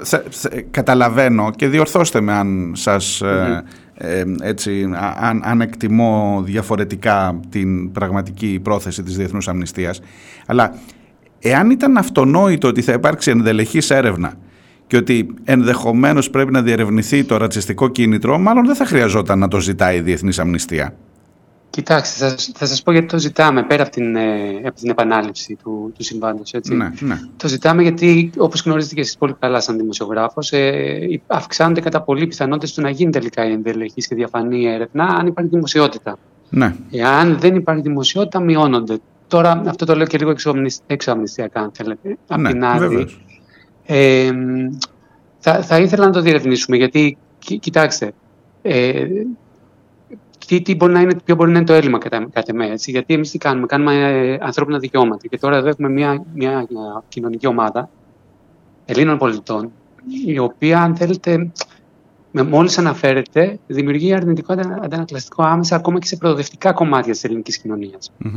Άρα θέλω να πω ότι πραγματικά αν, αν αυτό που πιστεύει ο μέσος ε, ε, Έλληνας για προοδευτικό άτομο αντιδρά ε, άσχημα σε μια τέτοια ομάδα, φανταστείτε πολύ περισσότερο τι μπορεί να, να γίνει σε άλλες κατηγορίες του πληθυσμού που είναι λίγο πιο αρνητικές. Άρα ακόμα και αν δεν έχουμε δικιά μας έρευνα από πίσω, mm-hmm. γιατί σε αυτήν την περίπτωση δεν, δεν προλαβαίνουμε να κάνουμε και κάτι, ε, θα, θα θέλαμε να επιμείνουμε στη διερεύνηση, τη, διαφανή διερεύνηση. Ναι. Μήπως δημιουργεί και ένα άσχημο προηγούμενο και τώρα σας ρωτώ δημοσιογραφικά αλλά και ως, ως πολίτης αυτής της χώρας που βλέπει, ενημερώνεται, διαβάζει και φαντάζομαι το ίδιο κάνει και η Διεθνής Αμνηστία. Mm-hmm. Μήπως λειτουργεί επιβαρυντικά το ότι για τις άλλες δύο περιπτώσεις δεν είχαμε ή για πολλές άλλες περιπτώσεις δεν είχαμε ενδελεχή διερεύνηση και τελικά απόδοση ευθυνών Είχαμε mm. μέχρι και τον Υπουργό Προστασίας του Πολίτη να επισκέπτεται τους ανθρώπους, στην περίπτωση του Σαμπάνη για παράδειγμα, τους ανθρώπους που τον καταδίωξαν και τον σκότωσαν, στηρίζοντας και δίνοντας έτσι και θεσμικά την υποστήριξή του. Μάλλον προς την άλλη κατεύθυνση πάμε, όχι προς τη διερεύνηση. Μήπως παίζει και αυτό ρόλο; Κοιτάξτε, παίζουν ρόλο διάφορα πράγματα. Ε, βέβαια, εδώ θέλω να πω σε αυτή την περίπτωση, ε, για πρώτη φορά μετά από καιρό, εγώ άκουσα τη δήλωση του Υπουργού η οποία ήταν ότι η Ελλάδα οφείλει να λειτουργήσει στο πλαίσιο που ορίζει το Σύνταγμα, οι νόμοι και οι κανόνες εμπλοκής. Τώρα, εδώ μπορεί να έχουμε όλοι διαφορετική αντίληψη για τους κανόνες εμπλοκής. Προφανώς. Θέλω να σας πω ότι εδώ τουλάχιστον υπάρχει μια πρώτη δήλωση. Επίσης, δεν μπορούμε να παραβλέψουμε το διεθνές ε, κλίμα. Γιατί το λέω αυτό τώρα. Η, η Διεθνής Αμνηστία είναι ένα διεθνές κίνημα. Έχει το ελληνικό τμήμα. Ναι παρακολουθήσει υποθέσεις. Όμως οι υποθέσεις που επιλέγονται τελικά γίνονται διεθνείς. Θυμίζω την περίπτωση του Ζακ Κωστόπουλου. Φυσικά. Έγινε εκστρατεία από όλα τα τμήματα της διεθνή Φυσικά, φυσικά. Αντιστοίχως, η περίπτωση του Ασάντζ έγινε εκστρατεία και στην Ελλάδα. Τι, τι βλέπουμε τώρα, αν θυμόσαστε, είχαμε το συμβάν το αντίστοιχο στη Γαλλία πριν από μερικούς μήνες. Ναι. Έτσι, που εκεί δεν, δεν είχαμε να κάνουμε με την κοινότητα του Ρώμα, είχαμε να κάνουμε όμως με μετανάστες δεύτερης και τρίτης γενιάς από, από κράτη που ήταν παλιά απικίες της Γαλλίας. Ναι. Άρα αυτό μπαίνει και σε ένα γενικότερο κλίμα ε, της, της αύξησης, αν θέλετε, της αστυνομικής βίας στην Ευρώπη. Καταλαβαίνουμε ότι η Ευρώπη είναι πολύ πιο συντηρητική, αν θέλετε, από ό,τι ήταν πριν από Ασφαλώς 30 χρόνια. Ασφαλώς δηλαδή. είναι, ναι. Θέλω να πω, οι, οι γενιές των ε, πατεράδων μας ή τέλος πάντων των παππούδων μας ζήσανε σε, μια, σε ένα τελείως διαφορετικό πλαίσιο. Αυτό λοιπόν εμείς το κρίνουμε με βάση και το, και το διεθνές ε, περιβάλλον και βλέπουμε ότι υπάρχει αυτή αυτή η αύξηση των παραβιάσεων έτσι, και, και ειδικότερα προς ομάδες του πληθυσμού που είναι πιο ευάλωτες. Ναι. Και η Ρωμά είναι μια ευάλωτη κοινότητα. Προφανέστατα είναι, προφανέστατα. Και το γεγονός ότι έχουν αυτά τα θύματα με αυτόν τον τρόπο και ξέρετε η, η, η κλιμάκωση της δήλωσης του νυν Υπουργού έρχεται ε, πάλι δημοσιογραφικά ε, εκτιμώντας από την πλευρά μου όταν έχεις πια γιατί για το Σαμπάνι και για τον Φραγκούλη Είχε στη μία περίπτωση ήταν μια καταδίωξη που δεν σταμάτησε και επιτέθηκε και στα, στις μηχανές των αστυνομικών. Στην άλλη δεν πλήρωσε 20 ευρώ βενζίνη. Υπήρχε ένα... Εδώ υπάρχουν αυτόπτες μάρτυρες. Ο αδερφός του ανθρώπου αυτού λέει ότι τον κατέβασε από το αυτοκίνητο και τον πυροβόλησε στο κεφάλι.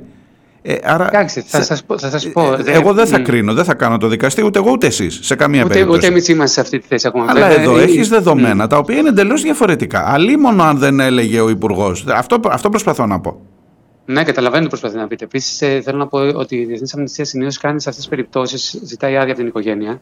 Ναι. Και ε, όταν αυτή δίδεται, κάνει και το monitoring της δίκης. Δηλαδή, υπάρχει άτομο εκεί που παρακολουθεί και τη διαδικασία της δίκης. Γιατί, επειδή αναφέρεται προηγουμένως τελικά που κατέληξαν δύο προηγούμενες περιπτώσεις, mm. είναι ένα πράγμα ε, να φτάσουμε πέρα, πέρα από τις ΕΔΕ, που καταλήγουν όπως καταλήγουν, να φτάσουμε σε μια δίκη. Mm-hmm. Και ένα άλλο πράγμα είναι η δίκαιη δίκη. Σωστό. Ένα άλλο κομμάτι με το οποίο ασχολούμαστε. Σωστό. Άρα το κάνουμε, θέσαμε, κάναμε την ανάρτηση χθες και πήραμε τη θέση ως. Θα βρεθείτε, θα βρεθείτε, σας έχει δώσει η οικογένεια αυτή την εξουσιοδότηση, έχετε μιλήσει, δεν ξέρω, είναι πολύ νωρίς ίσως ακόμα. Ε, είναι πολύ νωρίς, ναι, γιατί ναι. αυτό το κάνουν οι ερευνητές μας. Κοιτάξτε, τώρα η Διεθνής Αμνηστία έχει αυτή την, ε, την ιδιαιτερότητα ότι στηρίζεται σε ανεξάρτητη έρευνα, άρα δεν, δεν χρηματοδοτείται από το κράτος σε καμία περίπτωση, δεν παίρνει χρήματα τέτοια. Ναι, ναι. Ε, και πολλές φορές ε, έρχεται και σε πιο δύσκολη θέση οικονομικά ακριβώς γιατί επιλέγει να παίρνει χρήματα μόνο από του υποστηρικτές, δηλαδή από, από εσάς και από μένα και από τους πολίτες. Ε, αυτό είναι για να διατηρείται η ανεξαρτησία της. Και βέβαια δεν βλέπει και το κυβερνητικό κομμάτι υπό την έννοια ότι είναι αμερόληπτη προς όλα τα κόμματα. Δηλαδή, ναι. στο, στο καταστατικό της είναι η ανεξαρτησία και η αμεροληψία. Άρα, ε, εφόσον προκύψει να δοθεί οποιαδήποτε άδεια, θα μπει και σε αυτό το κομμάτι. Ναι. Έτσι. Αν δεν δοθεί, είναι, είναι στην ευκαιρία των οικογενειών εννοώ. Ναι, δεν, αλλά είναι νωρίς για να ολοκληρωθούν οι επαφές. Αυτά συνήθως παίρνουν χρόνο, σίγουρα όχι τόσο όσο παίρνει η ελληνική δικαιοσύνη. Προφανέστατα. Πάντως για το ναι. πώς τελικώς αποφαίνεται η ελληνική δικαιοσύνη, μίλησε ο συνήγορο του πολίτη. Την έχετε δει την έκθεση αυτή για τα ναι, περιστατικά ναι, ναι, αστυνομικής ευθερεσία, ε, τα οποία δεν φτάνουν σε δικαίωση, στην πλειονότητά τους τουλάχιστον. Είχα συμμετάσχει και, στη, και στο. Είχα παρακολουθήσει το πάνελ που είχε κάνει και στο Δικηγορικό Σύλλογο Αθηνών είχαν παρουσιάσει πράγματα. Οπότε ναι, το, το έχουμε δει αναλυτικά. Οπότε ελπίζουμε η Διεθνής Αμνηστία, εγώ θα ήθελα, και όχι μόνο η Διεθνής Αμνηστία, και ε, οι φορείς, δηλαδή εδώ πρέπει να σκύψει, η κοινωνία των πολιτών πρέπει να σκύψει. Έχουμε ένα τεράστιο ζήτημα αυτή τη στιγμή, το επισημαίνεται σωστά και, και πάβει να είναι κακιά ώρα και, και σύμπτωση και ένα τυχαίο περιστατικό. Θέλω να έρθω στην ανακοίνωση της, του διεθνούς τμήμα, του, της διεθνούς αμνηστίας, το διεθνές τμήμα, δεν είναι του ελληνικού, για, τις, για τον πόλεμο στη Γάζα.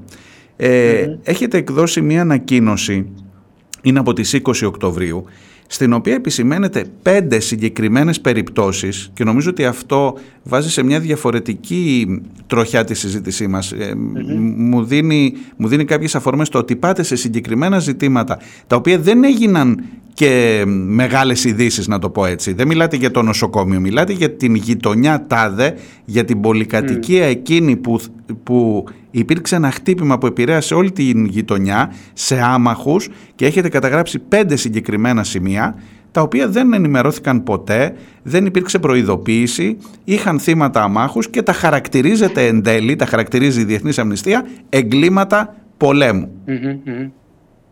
Ναι. Θέλω να μου πείτε γι' αυτό ε, ε, και, αν, και αν έχει και ένα νομικό αποτέλεσμα όλο αυτό. Γιατί τα εγκλήματα πολέμου με βάση τον, το Διεθνές Ποινικό Δικαστήριο, με βάση τη διεθνή νομολογία που έχει ναι. καθιερώσει η ανθρωπότητα, δικάζονται, καταδικάζονται ίσως και έχουν και συνέπειες. Ναι, κοιτάξτε τώρα, ε, ε, εσείς λέτε για την ανακοίνωση της 20 Οκτώβρη, βέβαια από τότε έχουν αλλάξει ακόμη περισσότερα. Θα σας πω γιατί, γιατί ναι. μιλάμε συγκεκριμένα. Ε, η Διεθνής Αμνηστία είναι ένας οργανισμός που παίρνει την περίπτωση Γι' αυτό και μίλησα προηγουμένως για τον Ζακ ε, Κωστόπουλο για τον Ασάντ. Ναι, ναι. Όταν, όταν κάνει έρευνα για να στοιχειοθετήσει κάτι, τελικά πρέπει να το στοιχειοθετήσει επί συγκεκριμένης περίπτωσης. Έρευνα κάνει, για παράδειγμα, για το ναυάγιο της Πύλου. Μάλιστα. Δεν θα μπορούσε να βγει η Διεθνής Αμνηστία, θα μπορούσε να βγει σε επίπεδο συνηγορίας και να πει για, για όλη την κατάσταση του μεταναστευτικού. Όταν όμως κάνει ανεξάρτητη έρευνα, την κάνει για συγκεκριμένη περίπτωση για να μπορεί να στοιχειοθετηθεί και να μπορεί να φτάσει τελικά ε, σε ένα δικαστήριο. Ναι. Έτσι, που δεν θα φτάσει τελικά από την από την αμνηστία, γιατί δεν κάνει την νομική συνδρομή αμνηστία, αλλά θα παράσχει την έρευνα. Οπότε αυτό που βλέπετε σε συγκεκριμένη γειτονιά, πώς προκύπτει. Θα σας δώσω και ένα άλλο παράδειγμα που, που είναι ο λευκός φόσφορος. Ναι, ναι, ναι. Γιατί το λέω. Η έρευνα γίνεται είτε διαζώσει, είτε από το Tech Lab, το, το εργαστήριο που βλέπει ψηφιακά πράγματα και που παίρνει την εικόνα. Μάλιστα. Ε, και στις δύο περιπτώσεις λοιπόν μιλήσαμε συγκεκριμένα για τη χρήση του λευκού φωσφόρου στη Γάζα και στο Νότιο Λίβανο. Και εδώ είχαμε την περίπτωση γιατί. Τι μπορεί να συνιστά τώρα παραβίαση ανθρώπινου δικαιώματος, ε, έγκλημα πολέμου κτλ. Ε, θα, θα σας στο γενικότερο πλαίσιο. Δεν, δεν μπορείς να κάνεις επιθέσεις κατά βάση από οποιαδήποτε πλευρά. Έτσι, δεν, εδώ δεν χωρίζονται καν το Ισραήλ, παρόλο που η επίθεση αυτή είναι το Ισραήλ. Ναι. Θα μπορούσε να είναι και μια ενόπλη ομάδα. Δεν μπορείς να κάνεις επιθέσεις αδιακρίτως επί αμάχων και να, θες, να θέτει πολίτες και αμάχους σε κίνδυνο. Είναι σαν, σαν να. Θα σας δώσω το πιο χαρακτηριστικό παράδειγμα. Είμαστε σε μια αίθουσα κινηματογράφου. Ναι. Είμαστε 200 άτομα μέσα. Ναι. Υπάρχει ένας ο οποίος είναι ένοπλος και μπορεί να χαρακτηρίζεται από κάποιο κράτος τρομοκράτη ή από κάποιον άλλον επαναστάτης. Mm. Ρίχνουν μια βόμβα, ε, προκειμένου να σκοτώσουμε αυτόν, δεν θα σκοτώσουμε και τους άλλους 149. Προφανώς. Ε, εδώ λοιπόν, όταν έχουμε ολόκληρη οικογένεια που ξεκληρίζεται ή ένα κομβόι, που μπορεί να είναι η άλλη περίπτωση, ή μια γειτονιά που στοχεύεται γιατί υποθέτουμε ή γιατί όντως υπάρχει ένα άτομο που στα πλαίσια ενός πολέμου ε, γίνεται στόχος, αμέσως ε, πάμε στην πιθανότητα τη σοβαρή παραβίαση ανθρώπινου δικαιώματος και εγκλήματος πολέμου και, και, και, και όλα αυτά τα διάφορα που προκύπτουν από το διεθνές δίκαιο. Προφανώς. Ε, γι' αυτό και ήταν τόσο συγκεκριμένη ανακοίνωση. Αλλά εγώ θα έλεγα τώρα το εξής. Ε, το ελληνικό τμήμα είχε κάνει δύο μεγάλες εκκλήσεις. Η μία είναι η κατάπαυση του πυρός. Mm-hmm. Και η άλλη είναι η, ανάκληση της εντολής εκένωσης των νοσοκομείων της Γάζας. Ναι. Γιατί τελικά από τότε, από τις 20 ε, Οκτωβρίου, περάσανε και άλλες μέρες και πια δεν είναι ένα, ένα σπίτι, μια γειτονιά που υποτίθεται ότι κρύβεται ένας τρομοκράτης. Είναι ολόκληρα νοσοκομεία τα οποία βομβαρδίζονται ναι. για να ε, εξοντωθεί ένας στόχος. Ναι, ναι, αυτή η έκκληση ειδικά για τα νοσοκομεία βγήκε στις 26 ε, Οκτωβρίου, αν θυμάμαι καλά. Ναι, ναι. Ε, βγήκε λίγο αργότερα και στην Ιταλία πάλι στη Διεθνή Αμνηστία και έχει να κάνει με το ότι είναι μια πολύ ιδιαίτερη περίπτωση στα νοσοκομεία που ακόμα και αν υποθέσουμε ότι έχουν χρησιμοποιηθεί τα υπόγειά τους ή οτιδήποτε για οποιοδήποτε λόγο, ε, έχουμε τις πλέον ευάλωτες ομάδες πληθυσμού, έχουμε πάρα πολλά παιδιά μέσα. Οπότε γι' αυτό και ήταν μία από τις εκκλήσεις. Αλλά εγώ θα έλεγα εδώ, αν, αν μου λέγατε εμένα να σας δώσω πέντε σημεία τώρα, ναι. σήμερα, ε, πέρα από αυτά που συζητάμε, σίγουρα η άμευση κατάσταση του, του πυρός για να μπορέσουν να βοηθηθούν οι άμαχοι και να περιοριστούν και να ελεγχθούν οι πιθανές παραβιάσεις ανθρωπίνων δικαιωμάτων είναι το ένα. Σίγουρα, αν το πάμε ακόμη πιο πέρα, είναι αποχή από την πώληση όπλων. Mm-hmm. Ε, τόσο σε Ισραήλ όσο και σε ένοπλες ομάδες. Αλλά Μιλάμε για αυτό που μπορεί να επηρεάσουμε και που είναι η επίσημη γραμμή, που είναι η γραμμή της Ευρωπαϊκής Ένωσης και των Ηνωμένων Πολιτειών. Προφανώς. Τα όπλα δεν είναι μόνο όπλα, είναι και ναι. τεχνογνωσία, είναι και εκπαίδευση. Είναι και, είναι και διοικητική, είναι και διοικητική υποστήριξη με τη βάση της Σούδας και τη βάση της Ελευσίνας. Είναι, να τα λέμε ό,τι, όλα. Μπορεί, ό,τι ναι. μπορεί να περιλαμβάνει το κομμάτι αυτών των όπλων. Γιατί, γιατί τελικά τα όπλα οδηγούν σε παραβιάσεις του διεθνούς δικαίου επί των αμάχων.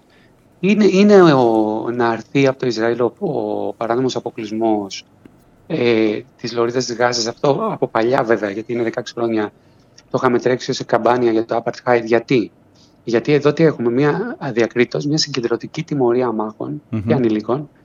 Ε, δεν υπάρχει φαγητό, ρεύμα, νερό, ε, τρόφιμα, ιατρικά αναλώσιμα. Και εδώ τι έχουμε, έχουμε συλλογική τιμωρία αμάχων. Και, και αυτό είναι έγκλημα πολέμου. Άρα αυτό είναι μία άλλη από τις θέσεις. Ε, και οι άλλες δύο θα έλεγα, αν συνέχιζα, είναι να, να σέβονται όλες οι πλευρές του κανόνες του Διεθνούς Ανθρωπιστικού Δικαίου. Ναι. Που σημαίνει όχι τυφλές και δυσανάλογες επιθέσεις. Ε, και εδώ είναι και οι τιμωρίες, οι συλλογικές, αλλά και οι απαγωγές και ομοιρίες ε, που έκανε η Χαμάς. Ναι. Είναι στο ίδιο κομμάτι. Ξέρετε, ετοιμαζόμουν να σας ρωτήσω γι' αυτό, γιατί όσοι μας ακούνε ενδεχομένως να θέσουν ένα ερώτημα και να μην έχουν άδικο. Mm, ότι mm. κύριε Δημόπουλε, όλη την ώρα μιλάτε για το Ισραήλ. Ξεχνάτε ότι η Χαμάς σκότωσε mm. αμάχους, 1.400 ανθρώπους μεταξύ των οποίων πολλοί άμαχοι, οικογένειες που ήταν σε, σε αυτοκίνητα που πηγαίναν για Σαββατοκύριακο εκδρομή, τους εκτέλεσαν εν ψυχρό και κάνετε σαν να μην το βλέπετε και το θέτω έτσι σε μια ερώτηση και με λίγο τέτοιο τόνο αν θέλετε για να σας δώσω αφορμή να απαντήσετε ναι. γι' αυτό. Πάντως δεν ισχύει αυτό, γι' αυτό το ανέφερα. Δηλαδή μία από τις, ε, ε, όχι απλά δελτίο τύπου και επιστολή και τα λοιπά, γιατί όλα αυτά τα οποία συζητάμε τώρα φεύγουν είτε επιστολές προς την Ευρωπαϊκή Επιτροπή, στο mm-hmm, Σαν Μισελ, mm-hmm. στην Πρεσβεία των ΗΠΑ, στην ελληνική κυβέρνηση. Δηλαδή γίνεται όλη αυτή η διαδικασία από πίσω. Ε, και είναι πολύ πιο ισχυρές γιατί φεύγουν από 70 αντιπροσωπείες ε, τη Διεθνούς Αμνηστία ταυτόχρονα. Αλλά και, και πρόσφατα, και πριν από μια εβδομάδα, έγινε πάλι ανακοίνωση του Διεθνούς και ελληνική ναι. για την άμεση απελευθέρωση των, ε, των, ομήρων. Γιατί φυσικά. είναι σαφό, σαφέστατο ότι είναι ε, έγκλημα πολέμου. Έτσι, δεν το συζητάμε. Απλά εδώ τι, τι βλέπουμε. Βλέπουμε ότι αν θέλετε στα μέσα τουλάχιστον του, του δυτικού κόσμου που παρα, παρακολουθούμε εμείς ε, υπάρχει μια δυσαναλογία στο πώς παρουσιάζονται οι Δύσεις από τη μία και την άλλη πλευρά. Οπότε η Διεθνής Αμνηστία που είναι ένας οργανισμός που θα, θα υποστηρίξει την πλευρά της οποίας πλήττονται κυρίως τα δικαιώματα, είναι λογικό μέσα σε αυτή τη δυσαναλογία να βγάλει περισσότερες ανακοινώσεις ναι. ε, για τις παραβιάσεις Μήπως είναι λογικό και η κριτική μας στη μία πλευρά έχεις μία Χαμάς, θέλετε να την ονομάσουμε για, για τους Παλαιστίνιους είναι η εκλεγμένη, έστω και αν δεν έχουν γίνει για πολλά χρόνια εκλογές, Θέλετε να την ονομάσουμε τρομοκρατική οργάνωση, είναι τρομοκρατική οργάνωση. Απ' την άλλη όμως, έχεις μια κυβέρνηση, ένα κράτος, αστικό κράτος, δημοκρατικό υποτίθεται κράτος, έχεις όλα τα κράτη της δύσης, έχεις τους κανόνες του διεθνούς δικαίου που υποτίθεται ότι επικαλούνται τα κράτη αυτά. Και δεν είναι, θέλω να πω, δεν είναι ακριβώς ανάλογες οι, οι απαιτήσεις που έχεις από τη μία και από την άλλη πλευρά ε, η Χαμάς δεν είπε ποτέ ότι επικαλείται τους κανόνες του διεθνούς δικαίου. Θα μου πείτε μπορεί να ακούγεται λίγο ηρωνικό αυτό τώρα, αλλά υποτίθεται ότι όταν μιλάς απέναντι σε κράτη και απέναντι στη διεθνή κοινή γνώμη και στη δύση αυτή τη σωστή πλευρά της ιστορίας, περιμένεις να στέκεται και στο ύψος των ιδεωδών και των δημοκρατικών αξιών που έχει θέσει η σωστή πλευρά της ιστορίας. Ναι, τώρα αυτό βέβαια θα, θα σας πω κάτι που θα σας φάνει παράξενο. Η, η σωστή και η λάθος πλευρά της ιστορίας έχει να κάνει και με πολιτικούς όρους. Μα προφανώς. Οι όροι που δεν χρησιμοποιεί η Διεθνής Αμνηστία, που, παράδειγμα, έτσι, η τρομοκρατία, δεν το, δεν το χρησιμοποιεί σαν όρο. Γιατί, Γιατί ναι. επιμένει πάρα πολύ στους όρους που είναι αναγνωρισμένοι νομικά στο διεθνές δίκαιο. Μάλιστα, έχετε δίκιο. Η τρομοκρατία είναι ένας όρος που χρησιμοποιούν τα κράτη μεταξύ τους κτλ. Τώρα, ναι. αν φύγω και από το αμνηστιακό και μιλήσω ως Δημόπουλος, θα έλεγα ότι τελικά όποιος κερδίζει είναι επαναστάτης και όποιος κάνει είναι τρομοκράτης. Αυτό είναι γνωστό από παλιά. Ναι, έτσι. Ναι. Αλλά τι θα έλεγα, γι' αυτό και χαρακτηρίζουμε τελικά τη Χαμάς ενόπλη ομάδα. Όμως, παραβιάσεις του διεθνούς δικαίου μπορούν να κάνουν και ένοπλε ομάδες. Οπότε και αυτές μπορούν να καταλήξουν mm-hmm. σε ποινικό δικαστήριο διεθνές. Παραβιάσεις κάνουν και τα κράτη, άρα και αυτά μπορούν να καταλήξουν, καταλήξουν εκεί. Και θα έλεγα, ε, πέρα από τη δυσαναλογία, ότι τώρα εδώ τι έχουμε. Έχουμε την περίπτωση ενός κράτους, του Ισραήλ, το οποίο οφείλει με βάση το διεθνές δίκαιο να προστατεύει όλους τους κατοίκους που βρίσκονται στην περιφέρειά του και στις περιφέρειες που αυτό κατέχει. Άρα προκύπτει το εξής οξύμορο. Ότι το Ισραήλ έχει αυτή τη στιγμή την ευθύνη να προστατεύει τους Ισραηλινούς πολίτες, έχει την ευθύνη να προστατεύει και τους Παλαιστίνιους της Λωρίδας της Γάζας, του αμάχους, όταν κινείται εναντίον της Χαμάς. Δηλαδή, Το Ισραήλ θα πρέπει να πηγαίνει τόσο συγκεκριμένα εναντίον τη Χαμάς και να προστατεύει τους Παλαιστίνιου. Άρα, καταλάβατε το ξύμορο. Βεβαίως. Ε, Ζητάμε από τον προστάτη, από τον κατακτητή και από τον αυτόν που διαπράττει γενοκτονία να είναι ο προστάτης, τυπικά τουλάχιστον έχει την προστασία του γενοκτονούμενου, αν ναι, μπορώ να το πω έτσι. Τουλάχιστον, ναι. τουλάχιστον με βάση το διεθνές δίκαιο, ε, πρέπει, οφείλει να κάνει αυτό. Μάλιστα. Να προστατεύσει τους αμάχους στη Γάζα. Νομίζω ε, τα... Επιδιώκοντας μόνο τους στρατιωτικούς στόχους. Ξέρω πόσο, πόσο φλού, αν θέλετε, είναι όλο αυτό. Αλλά αυτή είναι η πραγματικότητα στο διεθνές δίκαιο. Τώρα κάποιος διεθνολόγος ή νομικός θα μα τα έλεγε ακόμα πιο, μάλιστα, πιο σφιχτά όλα αυτά. Έτσι. Κύριε Δημόπουλε, θέλω να σας ευχαριστήσω πολύ για τη βοήθειά σας και στα δύο θέματα και ελπίζω να ακούγονται πραγματικά οι εκκλήσεις, ε, οι δραματικές εκκλήσεις της ε, Διεθνούς Αμνηστίας και για τα δύο ζητήματα και γενικότερα για τα θέματα της δημοκρατίας και των ανθρωπίνων δικαιωμάτων. Σας ευχαριστώ πάρα πολύ. Και εγώ σας ευχαριστώ. Καλημέρα, καλημέρα.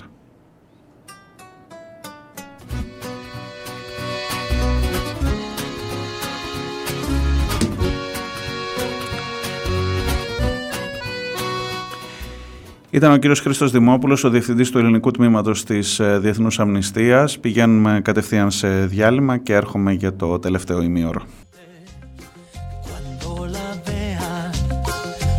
Bella ciao, bella ciao, bella ciao, ciao, ciao. Así la gente cuando la vea gritará revolución. Es la historia de un partigiano. Oh, bella ciao, bella ciao, bella ciao, ciao, ciao. Es la historia de un partigiano muerto por la libertà.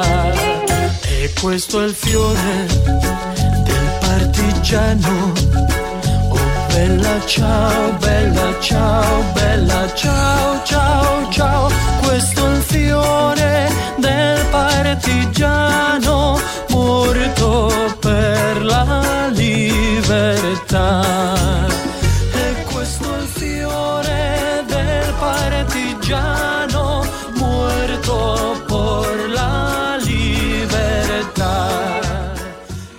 Αυτός είναι ο Διέγκο Μορένο σε εκείνη την έκδοση του Μπελατσάου που κάπου από πίσω ακούγεται στο La Casa de Papel, το έχετε δει εκεί στο Netflix, ε, μετά την δεύτερη τρίτη ε, σεζόν νομίζω λίγο κάπως έγινε πιο έτσι χλιαρό Πηγαίνουμε στο τελευταίο ημίωρο. Είμαι ο Μάριος Διονέλης. Ακούτε πίσω σελίδες. Είμαστε στην Τρίτη, 14 του Νοέμβρη. Πηγαίνουμε προς την επέτειο του Πολυτεχνείου. Σίγουρα τις επόμενες μέρες ε, θα προσπαθήσω μέσα από την ε, εκπομπή αυτή να έχουμε, ε, να δούμε λιγάκι την διάσταση αυτή που σας περιγράφω του τι μπορεί να σημαίνει για σήμερα, το πώς μπορούμε να αποφύγουμε την επαιτειακότητα της επαιτίου αν μπορώ να το πω έτσι και το πώς μπορείς να κρατάς λίγο κάτι ε, στις αποσκευές σου για να πηγαίνεις παρακάτω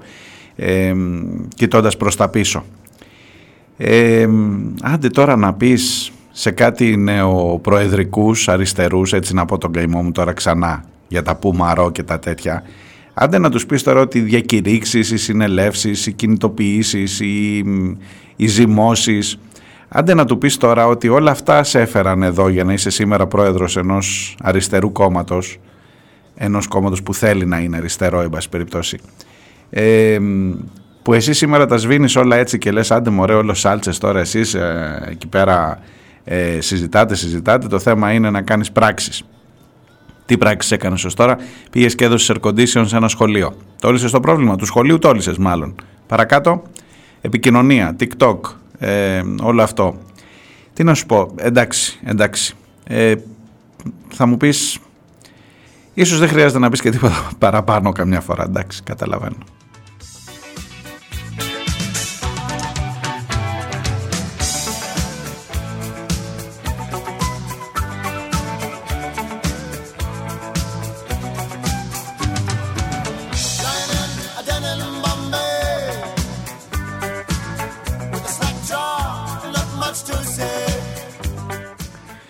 Μου έχει κάτσει αυτό το πουμαρό. Αλήθεια θα σας πω.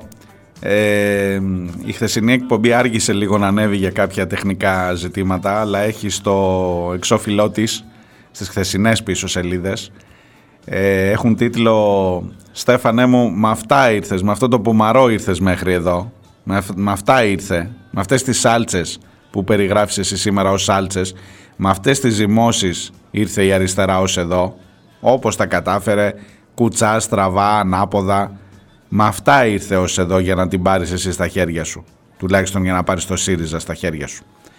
Ε, και τέλος πάντων ε, με, με βγάζει λίγο από τα ρούχα μου όλο αυτό. Το να δεν χρειάζεται να κάνουμε τίποτα ρε παιδί μου. Δεν, να, ούτε συνεντεύξεις και αυτά. Μπορείς να τα χαρακτηρίσεις λίγο σάλτσες τώρα. Ούτε να αναλύσεις ούτε τίποτα τίποτα. Κάνε ένα βιντεάκι στο TikTok και τα έχεις λύσει όλα ρε εσύ. Δεν χρειάζεται να δηλαδή έχεις συμπαρασύρει και τα πλήθη μαζί σου αδιαμεσολάβει τα πάντα. Μάθατε ότι θα κάνει να ακούτε κόκκινο ε. Το κόκκινο είναι ένα ραδιόφωνο που το αγαπώ. Το κόκκινο είναι ένα ραδιόφωνο που στην ουσία με κάποιες πολύ μικρές εξαιρέσεις στην πρώτου κόκκινου εποχή, πρώτου 2006 όταν ξεκίνησε, ε, ήταν το πρώτο μου ραδιοφωνικό, τα πρώτα μου ραδιοφωνικά βήματα. Πραγματικά, δηλαδή το να κάτσεις στο μικρόφωνο και να έχεις να πεις 10 πράγματα, πέρα από το να λες τίτλους ειδήσεων και λοιπά όπως είχε, είχα κάνει πιο πριν. Λοιπόν, το κόκκινο έχει μία ιστορία, ε, έχει βρεθεί σε διάφορες περιστάσεις, έχει, έχει υπάρξει και καλό ραδιόφωνο και κακό ραδιόφωνο. Ε, τα έχει όλα. Τώρα θα έχει και Στέφανο Κασελάκη, θα έχει ώρα του Προέδρου στο κόκκινο, παίρνει εκπομπή. Τι να σας πω, να ακούτε κόκκινο 105 και 5 θα έχει ακροαματικότητα, δεν θα έχει; Είδες πώς δουλεύει η επικοινωνία; Αρνείσαι ότι έχει ακροαματικότητα; Άρα, άμα έχει κάτι, άμα έχει πολλά like, άμα ο κόσμος γουστάρει, άμα έχει πολύ. Πώς να σου το πω, ρε παιδί μου, αποδοχή και. Πάει να πει ότι είναι καλό. Έτσι. Πάει να πει ότι πηγαίνει μπροστά την αριστερά. Πάει να πει ότι λύνει τα προβλήματα του κόσμου. Αφού κάνει like, δεν λύνει τα προβλήματα του κόσμου. Ε, οπότε όταν έχει, όταν, όταν μετράς, όταν βγάζεις και μετράς likes, έχεις κάνει ένα βήμα, υποτίθεται, για την ε, επίλυση των προβλημάτων. Ή νομίζουν και οι άλλοι ότι τους θα λύνεις, νομίζεις και εσύ ότι έχεις αποδοχή και προχωράμε και προχωράμε. Μπορεί να είναι και ο τρόπος. Ξέρω εγώ, μην, μπορεί να είμαι και εγώ έτσι λίγο παλαιάς κοπής, και να μην καταλαβαίνω ρε παιδί μου τώρα ότι δηλαδή ναι πολλές φορές έχω αναρωτηθεί σε έναν άνθρωπο που είναι σήμερα 17, 18, 20 χρονών σε λίγο θα είναι τα δικά μου παιδιά σε αυτές τις ηλικίες. Ε, και θα είμαι ακόμα μεγαλύτερη με μεγαλύτερη απόσταση. Ε, του λες τίποτα, δηλαδή του λέει τίποτα ότι σήμερα μίλησες με τον ε, διευθυντή της Διεθνούς Αμνηστίας που βάζει ένα, δύο, τρία ζητήματα τέτοια και έρχεται ο Στέφανος ο επικεφαλής ενός αριστερού κόμματος στην Ελλάδα. Και σου λέει Σάλτσες μωρέ, τα έχετε πει. Πάμε, πάμε έξω, δράση, δράση, στο δρόμο, έξω. TikTok, πάμε να κάνουμε βιντεάκια, πάμε να σταθούμε, πάμε να κάνουμε ακροβατικά εκεί που μπήκε έτσι με χούλα χού, πώς το λένε αυτό, με λίμπο, που μπήκε μέσα στο ειδικό σχολείο. Πάμε να δείξουμε, να κάνουμε ένα αυτό. Ε, και εσύ κάθεσαι τώρα και αναλύεις, όχου, όχου, οι άλλοι βγάζουν ανακοινώσεις από τη Διεθνή Αμνηστία, βγάζουν εκεί ολόκληρα πορίσματα, οι πέντε περιπτώσεις που στοιχειοθετούν τα εγκλήματα πολέμου. Για τα εγκλήματα πολέμου στη, στη Γάζα τίποτα, Στέφανε. Μπα, ε, κουβέντα. Κοκοκό. Άστο να πάει στο καλό τώρα. Άστο να πάει τώρα, κάθεσαι και παραπονιέσαι. Τα, τα λέω μόνος, μόνος μου τα λέω, μόνος μου απαντάω. Εντάξει, εντάξει.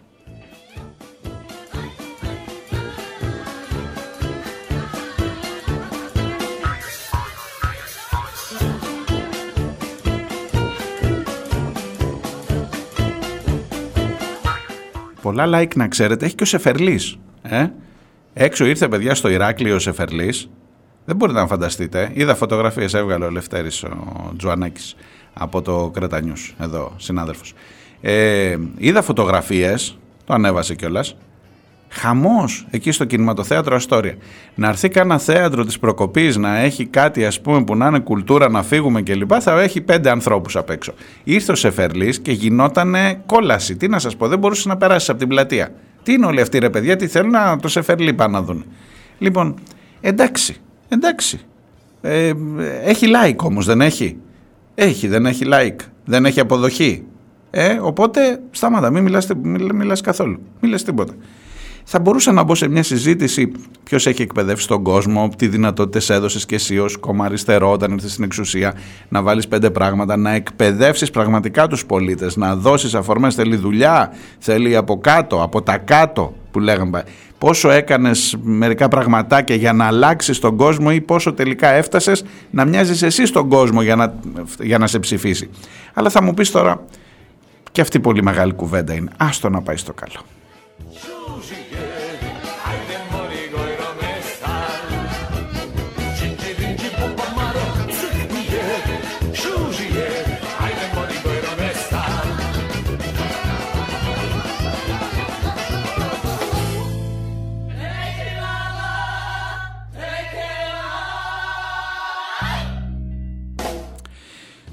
Το παιδί που δολοφονήθηκε έχει όνομα και επώνυμο. Λέγεται Χρήστος Μιχαλόπουλος. Ήταν 17 ετών. Ο Κώστας Φραγκούλης ήταν 16 ετών και ο Νίκος Σαμπάνης ήταν 18 ετών. Αυτά είναι τα τρία παιδιά από την κοινότητα των Ρωμά που είναι θύματα, που έπεσαν θύματα αστυνομικής βίας. Και καλό είναι να τα θυμόμαστε τα ονόματά τους γιατί ο κατάλογος μακραίνει Δυστυχώς κανένας δεν μπορεί να μας εγγύθει ότι δεν θα μακρύνει κι άλλο και δυστυχώς ακόμα δυστυχέστερα κανένας δεν μπορεί να μας εγγυηθεί ότι θα φτάσει το μαχαίρι στο κόκαλο και ότι θα αποδοθούν ευθύνες κλπ. κλπ.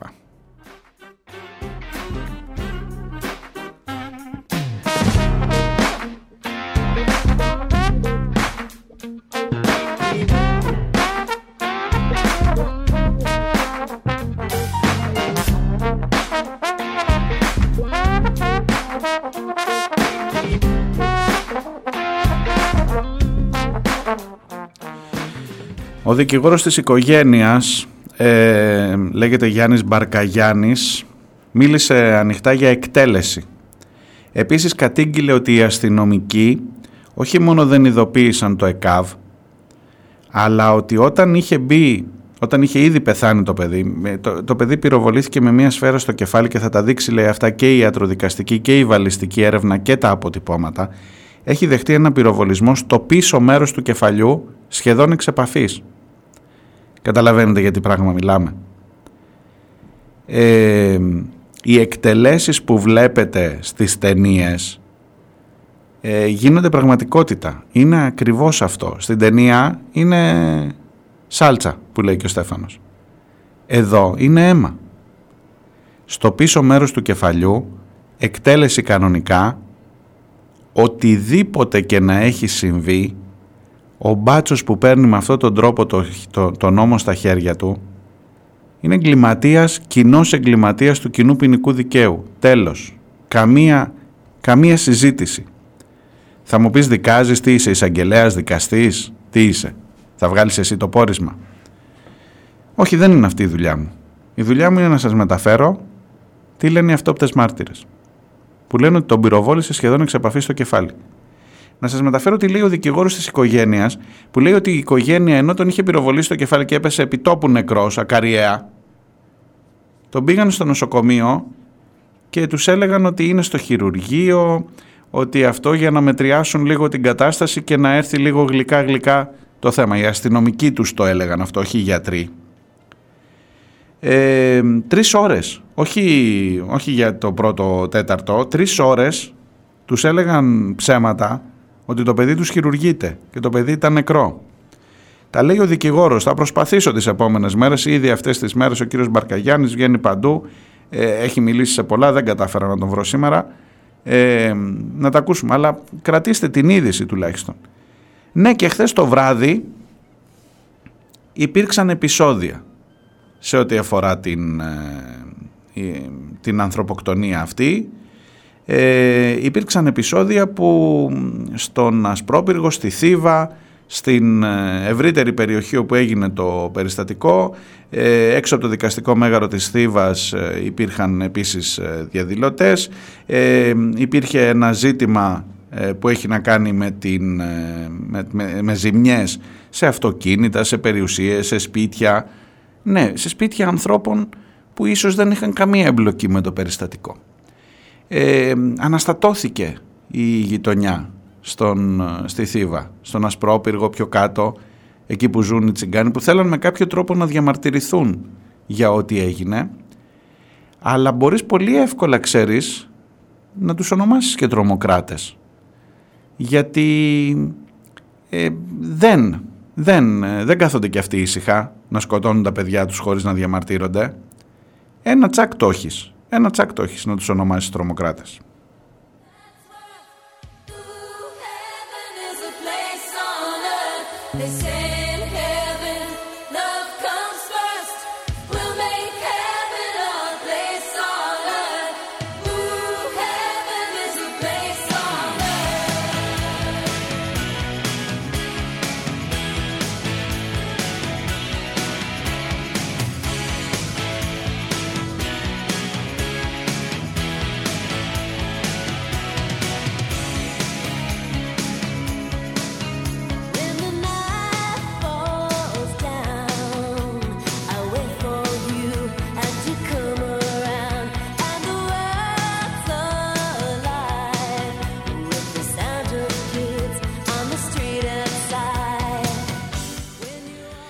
Στην περιοχή Πυρή της Θήβας υπήρξαν τα επεισόδια, δεκάδες άτομα πέταξαν πέτρες, έβαλαν φωτιές σε κάδους ε, σκουπιδιών, διαμαρτυρήθηκαν, όλα αυτά τα τρομοκρατικά, ξέρετε. Στα δικά σας μηνύματα, ο Χρήστος μου γράφει, συγγνώμη, ο, ο Αντώνης από την Αρχαία Ολυμπία μου γράφει ο Πρωθυπουργός παραβρέθηκε χθες σε δημόσια συζήτηση στο Ίδρυμα Κόνραντ Αντενάουερ με τίτλο Ελλάδα-Ευρώπη, ένα νέο κεφάλαιο με Πρωθυπουργό τον Κυριάκο Μητσοτάκη. Όλο αυτό ήταν ο τίτλος, να ξέρετε. Είναι ένα νέο κεφάλαιο με Πρωθυπουργό τον ε, Κυριάκο Μητσοτάκη. Ε, ενώ το βράδυ της Δευτέρας παρακάθισε σε δείπνο ηγετών στην Κακελαρία, παρουσία του Σάρλ Μισελ, αυτός είναι ο πρόεδρος του Ευρωπαϊκού Συμβουλίου, και δέχτηκε πλήθος συγχαρητηρίων για την εξαιρετική πολιτική και οικονομική επιτυχία που ε, ε, στα πράγματα της ε, χώρας μας. Με δεδομένο όμως ότι έχουμε πάψει προπολού να επικοινωνούμε με ταχυδρομικά περιστέρια, δεν μπορεί να μην γνωρίζουν οι Ευρωπαίοι αξιωματούχοι όσα έχουν συμβεί στη χώρα μας τουλάχιστον τα τελευταία χρόνια. Σκάνδαλο Νοβάρτης, σκάνδαλο υποκλοπών, έγκλημα τεμπών, πυρκαγιές, πλημμύρες, απεισχνασμένη υγεία και παιδεία, ακρίβεια, χροκέρδια κλπ. Αυτό είναι το νέο κεφάλαιο με Πρωθυπουργό τον Κυριάκο Μητσοτάκη. Άρα όχι απληροφόρητοι, απλώς θλιβεροί χειροκροτητές, μου γράφει ο Αντώνης.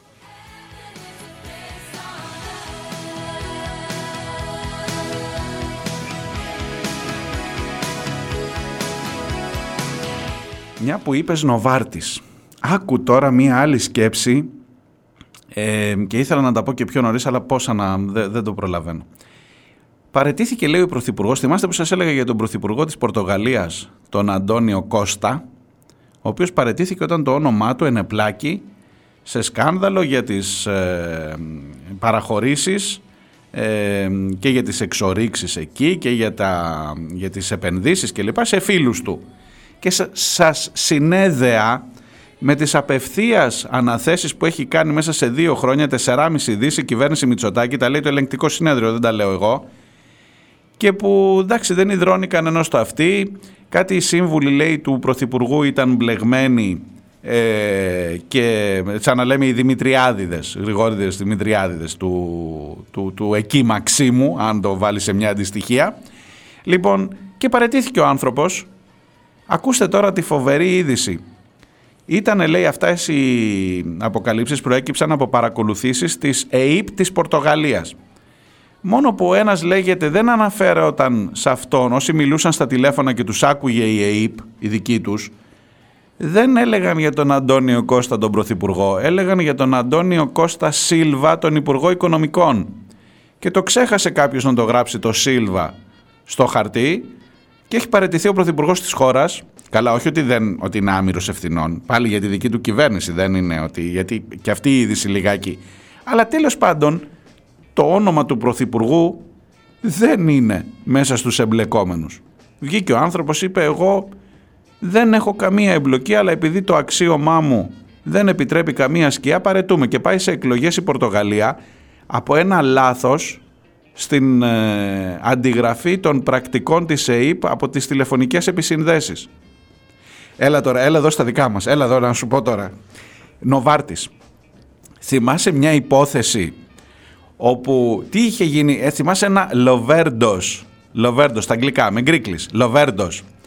Λοιπόν, έγραφε, έλεγε ο μάρτυρας Λοβέρδος, ε, το μετέφραζε Λοβέρντος και μετά με κάποιο τρόπο έφυγε από το... Αλλά ήταν Λοβέρντος, το θυμάσαι την ιστορία αυτή; Ούτε παρετήθηκε κανένας, ούτε, ούτε καν ε, ε, φυλακή δεν μπήκε.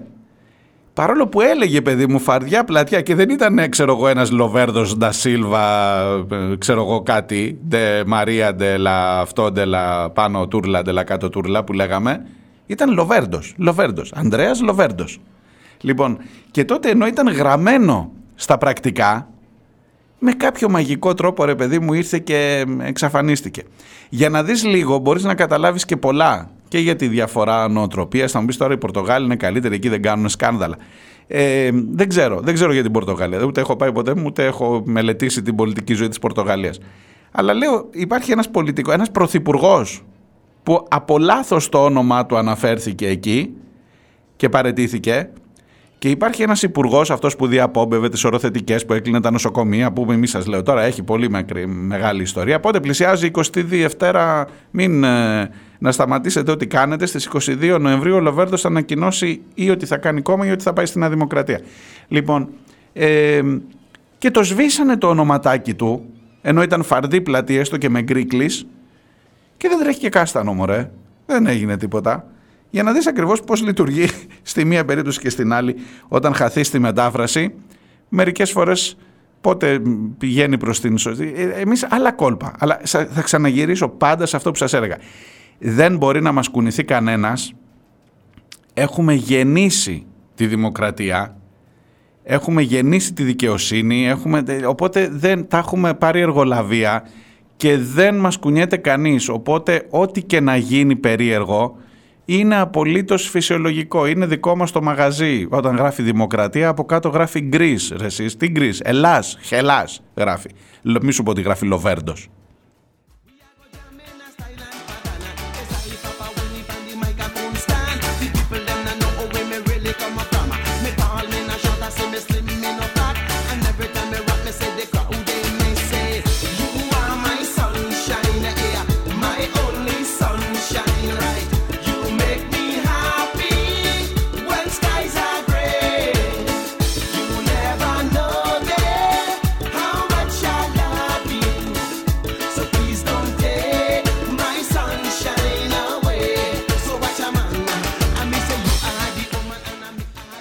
Τελειώνω με τα δικά σας ε, μηνύματα και από το chat.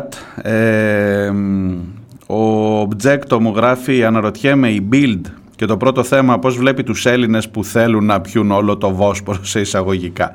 Επίσης μου γράφει μην ξεχνάμε ότι το Τσέντεφ ήθελε, έλεγε να ξεχρεώσει η Ελλάδα πουλώντας νησιά στην ε, Τουρκία. Ε, ο Μάξι γράφει ε, και αυτό ακόμα ήταν προς κοντέψαμε να το βάλουμε στο μνημόνιο ο Αναστάσης, καλώς τον, καλημέρα, μου γράφει για τον ε, Νίκο Μανιό. Θυμάστε τον Μανιό που δεν τον άφησαν πέρυσι να καταθέσει στεφάνι που έγινε ένα επεισόδιο στο, στο μνημείο; Ε, ωραίοι αγώνες κύριε Μανιέ και μάγκας και μπράβο σου και ήρωας. Είναι, δεν το αμφισβητεί κανείς. Ήταν σε εκείνες τις μέρες και έφαγε πάρα πολύ ξύλο ο Μανιός, ο γιατρός ε, μετά έγινε βουλευτής του ΣΥΡΙΖΑ, αλλά εκεί είναι που μας τα χαλάς, γιατί λέει και ο Αναστάσης, μετά από χρόνια τελικά, ναι σε όλα ψήφισες και έκανες ό,τι ήθελε η άρχουσα τάξη. Τα στερνά τιμούν τα πρώτα κύριε Μανιέ. Και ο Μάξι μου γράφει με τον Λοβέρδο δεν είναι που είχε χαθεί το όνομά του. Ναι, ακριβώς, ακριβώς αυτό λέω. Το χάσαμε παιδί μου στη μετάφραση. Δεν. Και τελικά δεν τιμωρήθηκε. Απλά με κάποιο μαγικό τρόπο σβήστηκε. Σβήστηκε. Ενώ έλεγε ο Υπουργός Υγείας Λοβέρντος, ε, έφυγε. Το χάσαμε. Τι θέλεις τώρα. Τι, τι ρωτάς;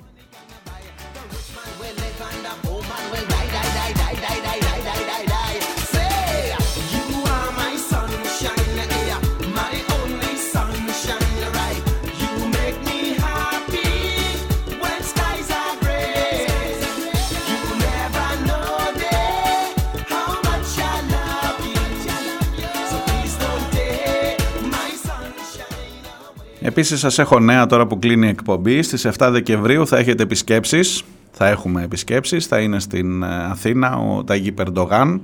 Ε, αποφασίστηκε ευνηδίως ότι το Ανώτατο Συμβουλίο, Συνεργασ... Συμβούλιο Συνεργασίας Ελλάδας-Τουρκίας θα πραγματοποιηθεί στην Αθήνα και όχι στη Θεσσαλονίκη και θα έρθει αυτοπροσώπως και ο Τούρκος Πρόεδρος. Αυτός δεν ήταν που έλεγε Μητσοτάκης Γιώκ που δεν θέλει να τον ξαναδεί μετά τα ε, γεγονότα τα...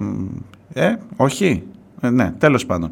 Ε, να ξέρετε ότι όσο, όσο η πολεμική βιομηχανία έχει από κάπου αλλού να ταϊστεί, βλέπε τώρα Ισραήλ, βλέπε προηγουμένως Ουκρανία, όπου έχει να ταϊστεί αλλού, εμείς έχουμε ένα, μια καλή συνέπεια αυτού του πράγματος, όσο και αν μπορώ να το μεταφράσω έτσι και αν μου επιτρέπετε, στην πλάτη υπό το βάρος χιλιάδων νεκρών, ότι δεν χρειάζεται να είσαι εσύ σε ένταση τίποτα ο Roots Race να βγαίνουν, να κάνουμε τίποτα τέτοια, να παραγγέλνουμε φρεγάτες. Είναι τώρα έχουμε κάνει τα ψώνια μας, για λίγο καιρό είμαστε ήσυχα και θα βλέπεις και ανταλλαγές και αυτό, θα ξεχάσουμε και τα Μητσοτάκης Γιώκ και θα υπάρχει ένα κλίμα καλό. Μόλις αρχίσει το αίμα στις άλλες πλευρές του πλανήτη να μειώνεται και δεν πάνε καλά οι δουλειές, τότε θα δεις να αρχίζουν και τα επεισόδια, τα περίεργα και οι εντάσεις ξανά κλπ. Αυτό είναι, είναι ένα παιχνίδι στο οποίο έχεις αποφασίσει μετά το δεύτερο παγκόσμιο πόλεμο και όμως σου πω και προηγουμένως, πολύ,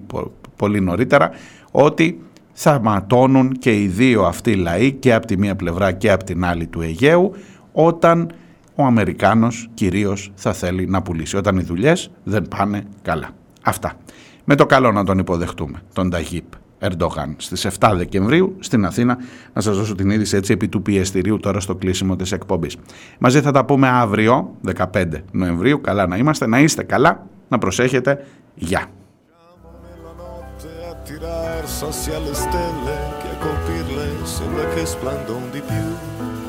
E le nostre auto parcheggiate poi spariscono nel nulla o diventano grandi più di BMW. Disperati intellettuali ubriaconi poi ci girano i coglioni colpa della società. Budello di suma. En, två, tre, and elbow work the scene starts to crumble to the sound of the drums. Oh boy, there ain't no need to buy that diamond ring. It ain't no big thing